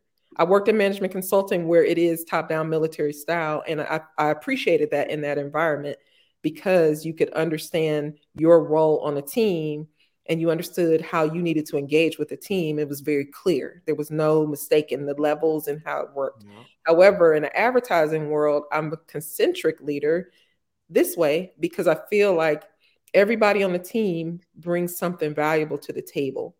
And so when you're trying to be conceptual and you're trying to push vision and you're trying to push brands to new levels, you need that concentric style to be able to, to push forward and, and, and continue to just raise the bar in how you work. And so if I'm uh, if I'm what I was the account, you know, director or account lead on an account, I didn't tell my team, well, this is what we're going to do. We would all meet and I say, here's what we got to do. Here's the here's what we need to be doing. Here's the KPIs that we need to achieve. And so let's and here's some idea. And, and I do think as a leader, you need to come to the table with some vision, right? Yeah, absolutely. Because you you're there to help kind of bring things to life. But how that comes to life is a is, is is a team effort, right? And so my idea, my my my baseline foundational ideas now all of a sudden become here because I've engaged with people who are just as smart as me, or else I wouldn't have hired them. They're just as smart as I am. And so now we've raised the level of the work that we do, and we all feel good about it. Mm. Absolutely. When you're getting an award, you know it wasn't just you that, that did the work. Everybody participated and, and contributed. So that's the one thing I tell younger people is spend the time learning your craft so that you can feel confident in what you bring to the table and you don't always have to second guess yourself. You don't always have to explain yourself. People know what you can bring to the table just based on how you move, how you how you operate on a day-to-day basis, what you contribute. So that would be the thing. And then still go go to Bali, but just make sure you have your stuff together enough to where you could be anywhere in the world and people still feel like you're making a contribution. Message.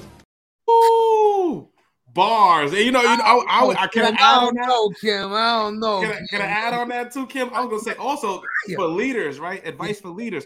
Talk to those young professionals, right? Yeah. You know who knew best the, the best about the business was the people that was in the sales floor on the front line Yeah. talking to the customers every day. And I would never get one email message from CEOs, CMOs, VPs of marketing, none of that shit. But I would, and then we're, you're sitting there telling me where are my sales at? I'm actually where's my leads at and all that stuff. Talk to the people because it's Exactly. information and value every facet of the organization. And, And, that's one why you thing I say for sure, especially pe- people in account um, roles or, or sales roles or leadership roles Yeah. within an agency or marketing environment.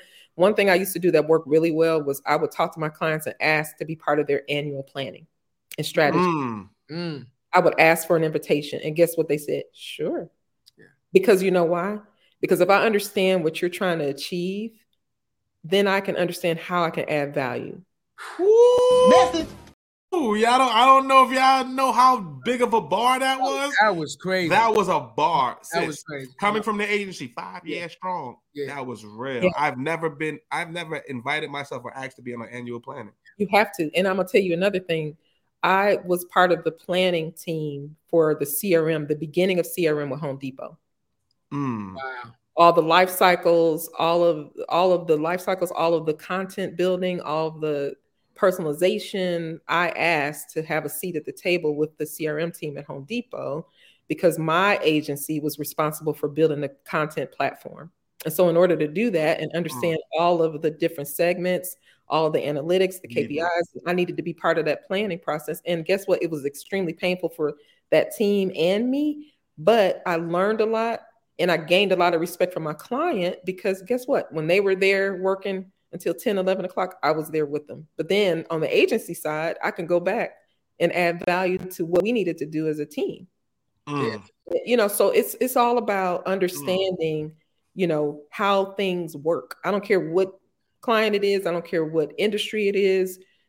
How does how does it work? And understanding the technology piece of it too now is a big challenge right? I'm about to take some training for ai because i want to understand how does this stuff work and why are they trying to keep us out of it Yeah. Yeah. That's a Listen. bar. Oh my goodness. Kim, I'm gonna be honest with you. Oh my goodness. You see that, Monique? You ain't lying. You know what I'm saying? Kidding me? I'm be honest with you, Kim. Thank I you, knew you was going to drop gems, but I, I just got to say this to you. You had my curiosity, but now you have my attention.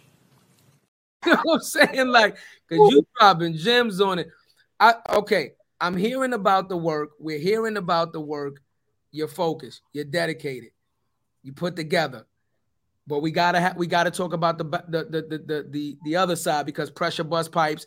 We talk about the the the groups of having somebody to talk to when you're having a bad day and things of that nature. So the other side to not having a bad day is when you're having a good day. What does Kim like to do to relax? Because it can't be all work. It can't be all work, right? And because you're an empty nester, now you got you know the house to yourself. This What? one. You pop locking in the crowd. right. What does Kim like to do to unwind? Because you have to have something to release the pressure. So what does Kim like to do when she wants to relax?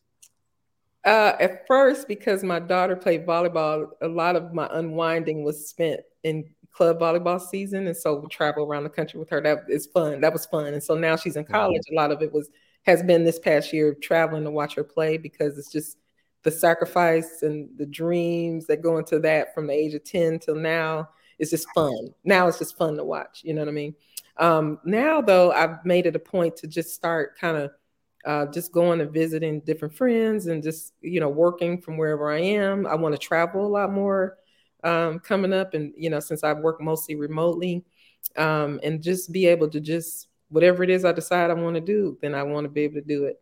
So I don't have to worry about you know fixing lunch and picking people up. There you go. The, I like real- the realest line I've ever heard. Said, Whatever I want to do, it. I'm just, I'm just going what, to do what it. is the success of like doing what I want with who I want and the people I love? That's it. That's Yeah. it. And you know you got family in New York now, so I don't want to hear that. Don't be, you ain't only in I Brooklyn gotta no hit, more. hold on, wait, I gotta hit the bell for that because you know that deserves it. I can't wait to come and visit you guys. That would be awesome. Please, please do. So Yeah. you know, um, you know, this has been just I'm I'm not lying. Like this has been one of my favorite interviews. to. Like you are This just so intelligent. I admire the way that you just articulate yourself and you carry yourself. Yeah. And I think that in the climate of what America's black and brown women are going through right now, they need to see more Kim Williams Oh, because they're seeing too many too many sexy reds and shit. You I'm just being real. You understand? What that's doing is it's not showing the balance in the culture because you think that that's the only way to succeed when actually that's the less way to succeed because the margin of success is this small for that. But the margin of success of going to school and getting an education and, and becoming an executive is actually a lot bigger. So we actually need to see more kim williams out there to say listen you don't have to be that to I be successful. Yeah. you Especially understand what I'm daughter, a Yeah. daughter with, and my nieces that you know are of age at this point. I definitely agree with that. Like we have to be able to show them an, another way to be. have to They are. Yeah. Has to be. It's Yeah. cool to be Kim, yo. yeah that's real talk. That's real talk. That's real. That's real talk. family's not gonna be able to deal with me after y'all. They're gonna be like, nah, People are like, nah, that's You real. know, she all right. She all I right. just say something to you too, also, Kim. You know, we talk about a lot of times, um, we talk about a lot of times of doing the hard work, right? Remember what we talked about. Keep your head down, do the hard work, do the hard work. Jarrett has run into this. I've run into this. I know that you've run into this. You know, a lot of the times when I was the hardest worker at a job, I was the first one fired. Oh, I'm gonna say it again. When I was the hardest worker, when I didn't say shit, when I kept my head down and my elbows pinned and I did all the work, I did all the overtime. I never turned down nothing. I was the first one fired because I was the biggest threat. It is such a disparity Mm. between working hard, right, and feeling like I'm bringing something to the table and knowing your value, and then like you say, and then when it comes to like popping your collar, you're like, well, do I really want to pop my collar? But it's like I didn't go to school for eight, 10 years not to fucking be proud of this. I didn't, you know, it, it that balance is so crazy. It's crazy. It's You know, how Yeah. do you just put in that much work, that much sacrifice in anything that you do to build your craft, to educate yourself, and then not be proud of it? yeah. Well. How do you actually do that? Chad, it's so funny you say that because of um, a friend of mine, Careshia, who is UNL's president. And I, we always have these discussions. And my sweatshirt, I don't know if y'all can see it, moving in silence. Okay. is Okay, yeah. out, Okay. Yep. Mhm. played out, right? And so we had a conversation a, a while ago about the very thing because I always say, I always say I'm like Russell Simmons because I don't like to be the person up on the stage or the person talking. I say, you know, God bless, good night. Like that poetry jam, that's me. That has been me hyster- you know, historically because I'm like, I don't need that. I'm I'm the ma- person behind the scenes making all this stuff work. I'm good. You know what I'm saying? Yeah. So she was giving me a lecture about that though and saying, you know, you keep your head down and you're working hard, but nobody knows what you're doing. half There the time. Is. Mm. So that's where that moving in silence is played out comes from. Follow Careshia at Grown Woman Tees. By the way, she has all these different. There it uh, is. tees Shout out to like that. She made, made a great comment too on the event. Shout out to you, Careshia. You Absolutely. an open invite when you And- come up. And we will be putting up your link also in the post with everything. We will be once we get the information, we will support that and put that up because we Thank definitely, you know, believe in supporting brown. So it's finding that balance, Chad, between you know, and I always, you know, I think too culturally. I know I my family was always like, you don't need to brag, you don't need to be boastful, just keep your head down. And you know, it's rude to brag, or women are also taught that a lot of the times. And it's not about bragging, but sometimes it's okay to talk about what you're doing, talk about your wins.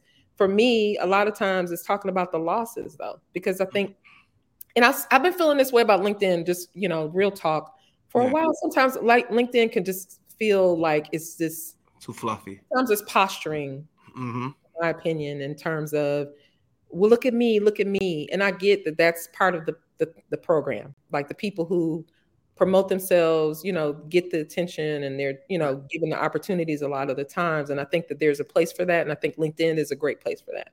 Um, but sometimes I just feel like, how do we have more dialogue on LinkedIn when you start to see people kind of raising questions around what's happening in the climate?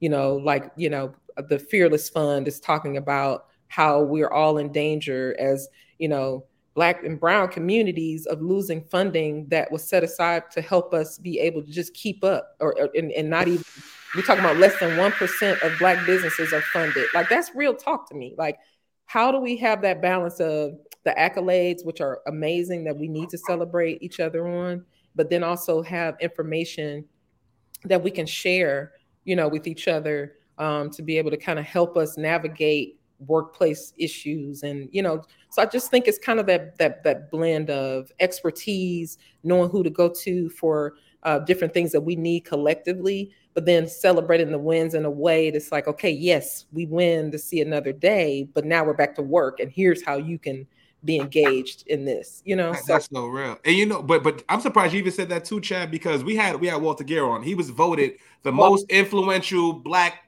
uh corporate and black uh, executive yeah. in corporate America. Marketing or something like that? Yeah, the creative creative director, bro. He's, he's, he's a beast. The most influential. Yeah, he's all the above, right? And that's by Forbes. And, and, he came and he came on the show was like, yo, so humble. And you said it, Chad. You was like, yo, bro, we're gonna stop that. We're gonna yeah. stop this humble shit. We're not gonna dim our life for our shine. We can't sit there and say, yo, they don't give us recognition for the shit that we do. And then when we do get that recognition, we downplay it. No, yes. walking it proudly because you know what you have to do to get that. You know how much amazing. And he deserves yeah. all the accolades. Oh, because I'm gonna tell you why too, though. The balance that I'm talking about is Walt in the sense of he's putting out there, he's got an accolade, 20 of them, right? Yeah.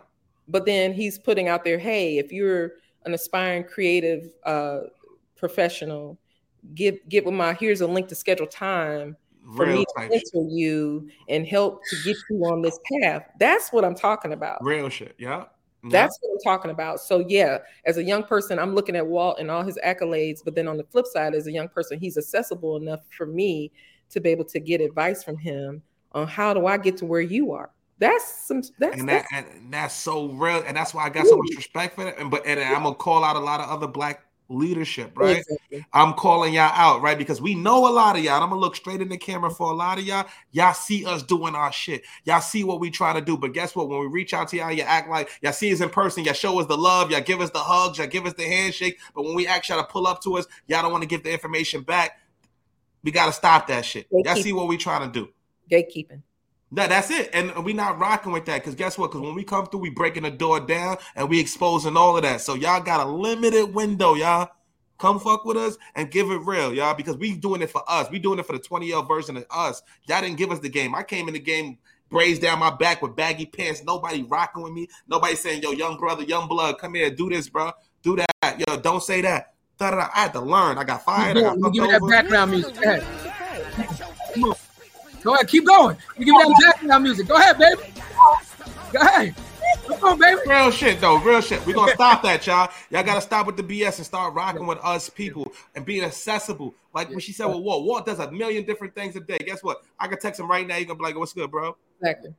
Mm-hmm and that's it. And it's not like I'm gonna text you every single day, but sometimes I might need that. I might need to bounce the energy. Y'all had a bad day, bro. What you going through? Yo, this is what I felt. Yo, I got a I got a new deal at the agency. Should I take this? Is this a good value for what I'm providing? Those type of things we need to do so we can help each other and go forward. But a lot of y'all, y'all got in that role, y'all bouncing from company to company, and y'all taking the accolades and y'all not giving it back to the younger ones. Y'all not coming to new look. Y'all not coming rocking on more than a title. And we're gonna expose y'all. Cause trust me, when we get in that door, I mean, I know who I'm looking at too. You better stop playing the 2024.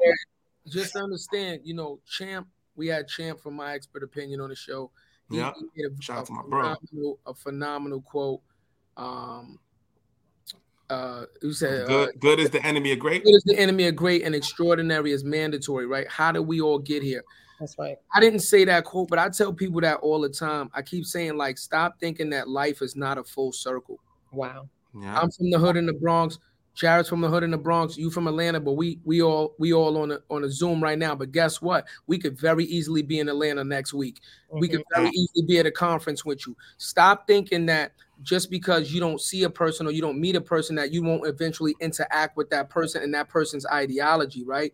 And then once we're around each other, now you're subject to the way I think and the way I move. Yep. That's not in the line of what you're doing, then you might be in trouble. You understand what I'm saying? Then don't try to hold me accountable because when, when it was time for you could have helped me, you didn't help me. Mhm. You understand what I'm saying? We are all here. Yeah. All here. We can all be successful.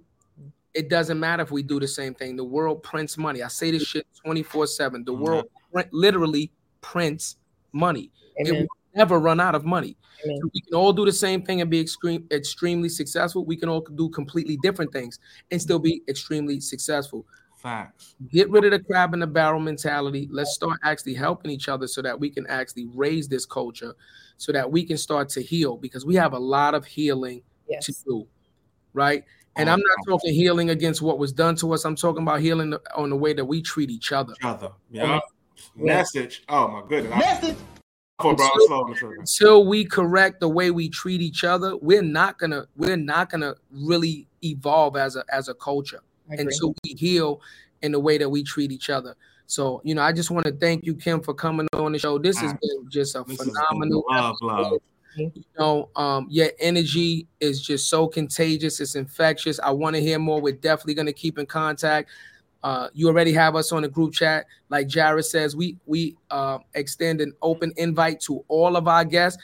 If, but I'm telling you now, though, if you come to New New York, You're gonna have a great time. turning up now. I'm, I'm telling you right, we turning Oh, up. where's the music? Where's the music? at? Which one was Give it? me some music. Give me some music. the show. the bank had bounce for Kim. Had to hit him with the bank I got the bank hand. I got the bank hand.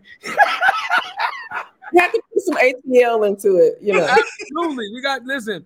You know, um, we we you know we would love you know to continue this conversation. Um, what I would like for you to do is please forward us all information on UL, UNL. Yeah.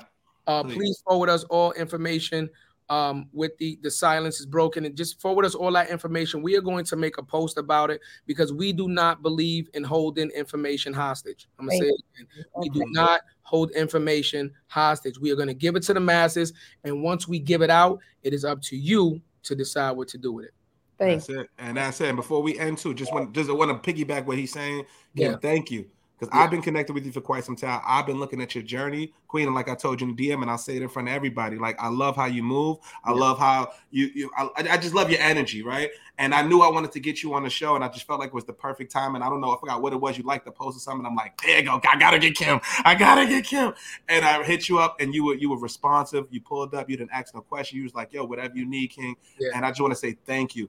And we love that about you. We're rooting for you. You got friends and family now in New York. You have an open invite to the show. I don't care what you you got something you want to promote. We got pull up. We will we, any day.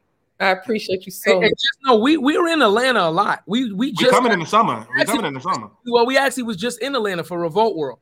Oh yeah. Yeah, so we just was in Atlanta, so we were in Atlanta a lot. So don't be surprised if you get the text mm, Pop saying, hey, you know, I welcome you guys. We will turn up in Atlanta as well. We know how to turn up too. That's and it. and you know, just continue doing, you know, continue doing what you do. He said, Shout out, shout out to McDonald. How did I get? I don't, I don't know, bro. I don't know how I got here. I just pressed. How'd I one. get here? listen, listen. After after a couple shots of these McDonald, nobody knows. McDonald, if you're gonna do it, you're gonna have to get it with your more than a title cup, because that's why you're able to pod for two hours. I would have got off if I had a red cup, but I had it with one ice cube, bro. So if you go to OTB Digital, I, no, I, I absolutely love it, man. I absolutely love it, and you know, we wish you the best, Kim, uh, moving forward. And like and like Jarrett said, uh, we are an extension of you now. There Yes. is no red tape. If you got somebody that you know that you that would you know be dope to come on the show, you let us know they coming on. no That fucking the purpose of having the platform. That is the purpose of building something. You don't have to ask permission no more. You see, we don't ask permission. Amen. We just do. We just Spread do. that word. You see, Yeah, and, and, and and and that is how we're gonna give back. And collectively, we are gonna help change this culture, one person at a time. Amen. With that said, with that said, please let them know where they can find you too, sis. Before Oh, we go. absolutely. Yes. Let them know. So uh, LinkedIn is Kim Williams and um, marketing at ushersnewlook.org Woo! there. And then my portfolio site is marketinglifekw.com. So it's just a little culmination of all the stuff I've done throughout my career if you're interested in seeing more. And we're, we're going to put all of that. We're going to create a post after. So when, once you send us all the information, we will create a post and we're going to pump that out for everybody that didn't get that. And we're going to pump it and put the link so that you can just click on it. We're going to make it easy for you guys because we know listeners don't like to work very We hard. don't like shit. I don't like to work. And with that said, we love you. We love you, Kim. We, we, we rock with you. Thank you for everybody watching. Y'all stayed there for two hours. Wow. Everybody rocking in the YouTube, the LinkedIn, the Love Facebook. we rock with y'all. We love y'all. We're gonna see y'all next week. We got a crazy December lined up for you. I'm not even gonna shout out. I now. can't wait. I can't wait. You told me who it is. And I can't. just know that. Just know anybody listening. Just know that. Yesterday's price is not today's price.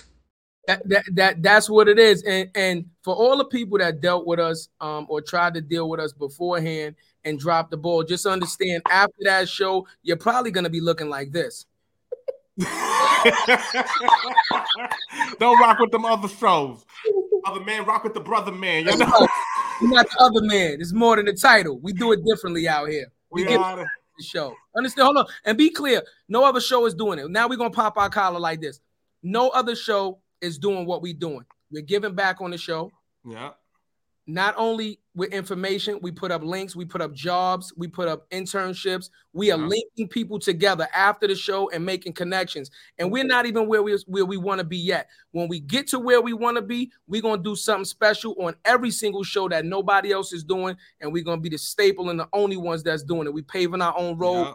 Forget that highway shit. We on a rocky road until we pave this motherfucker. That's it. You want you want we got a CEO on the show. Come pitch your pitch. Come That's shoot it. your shot. We're gonna allow y'all opportunities, y'all. Shark Tank style, whatever it is, to give opportunities for our people. So That's a fact. so support it, man. So that's why I say I, am funny with the cup, but this is how we keep shit going, man. Please Yeah. support us, and this is how we gonna rock. And even if you don't, we still gonna keep rocking because we on a mission. And with that said, y'all, more than the title, man. We appreciate y'all, Kim. Much love, baby. We see y'all next week. Later. Hey. know about me heard it all. Oh, what you know about me? I done it all, just want it all.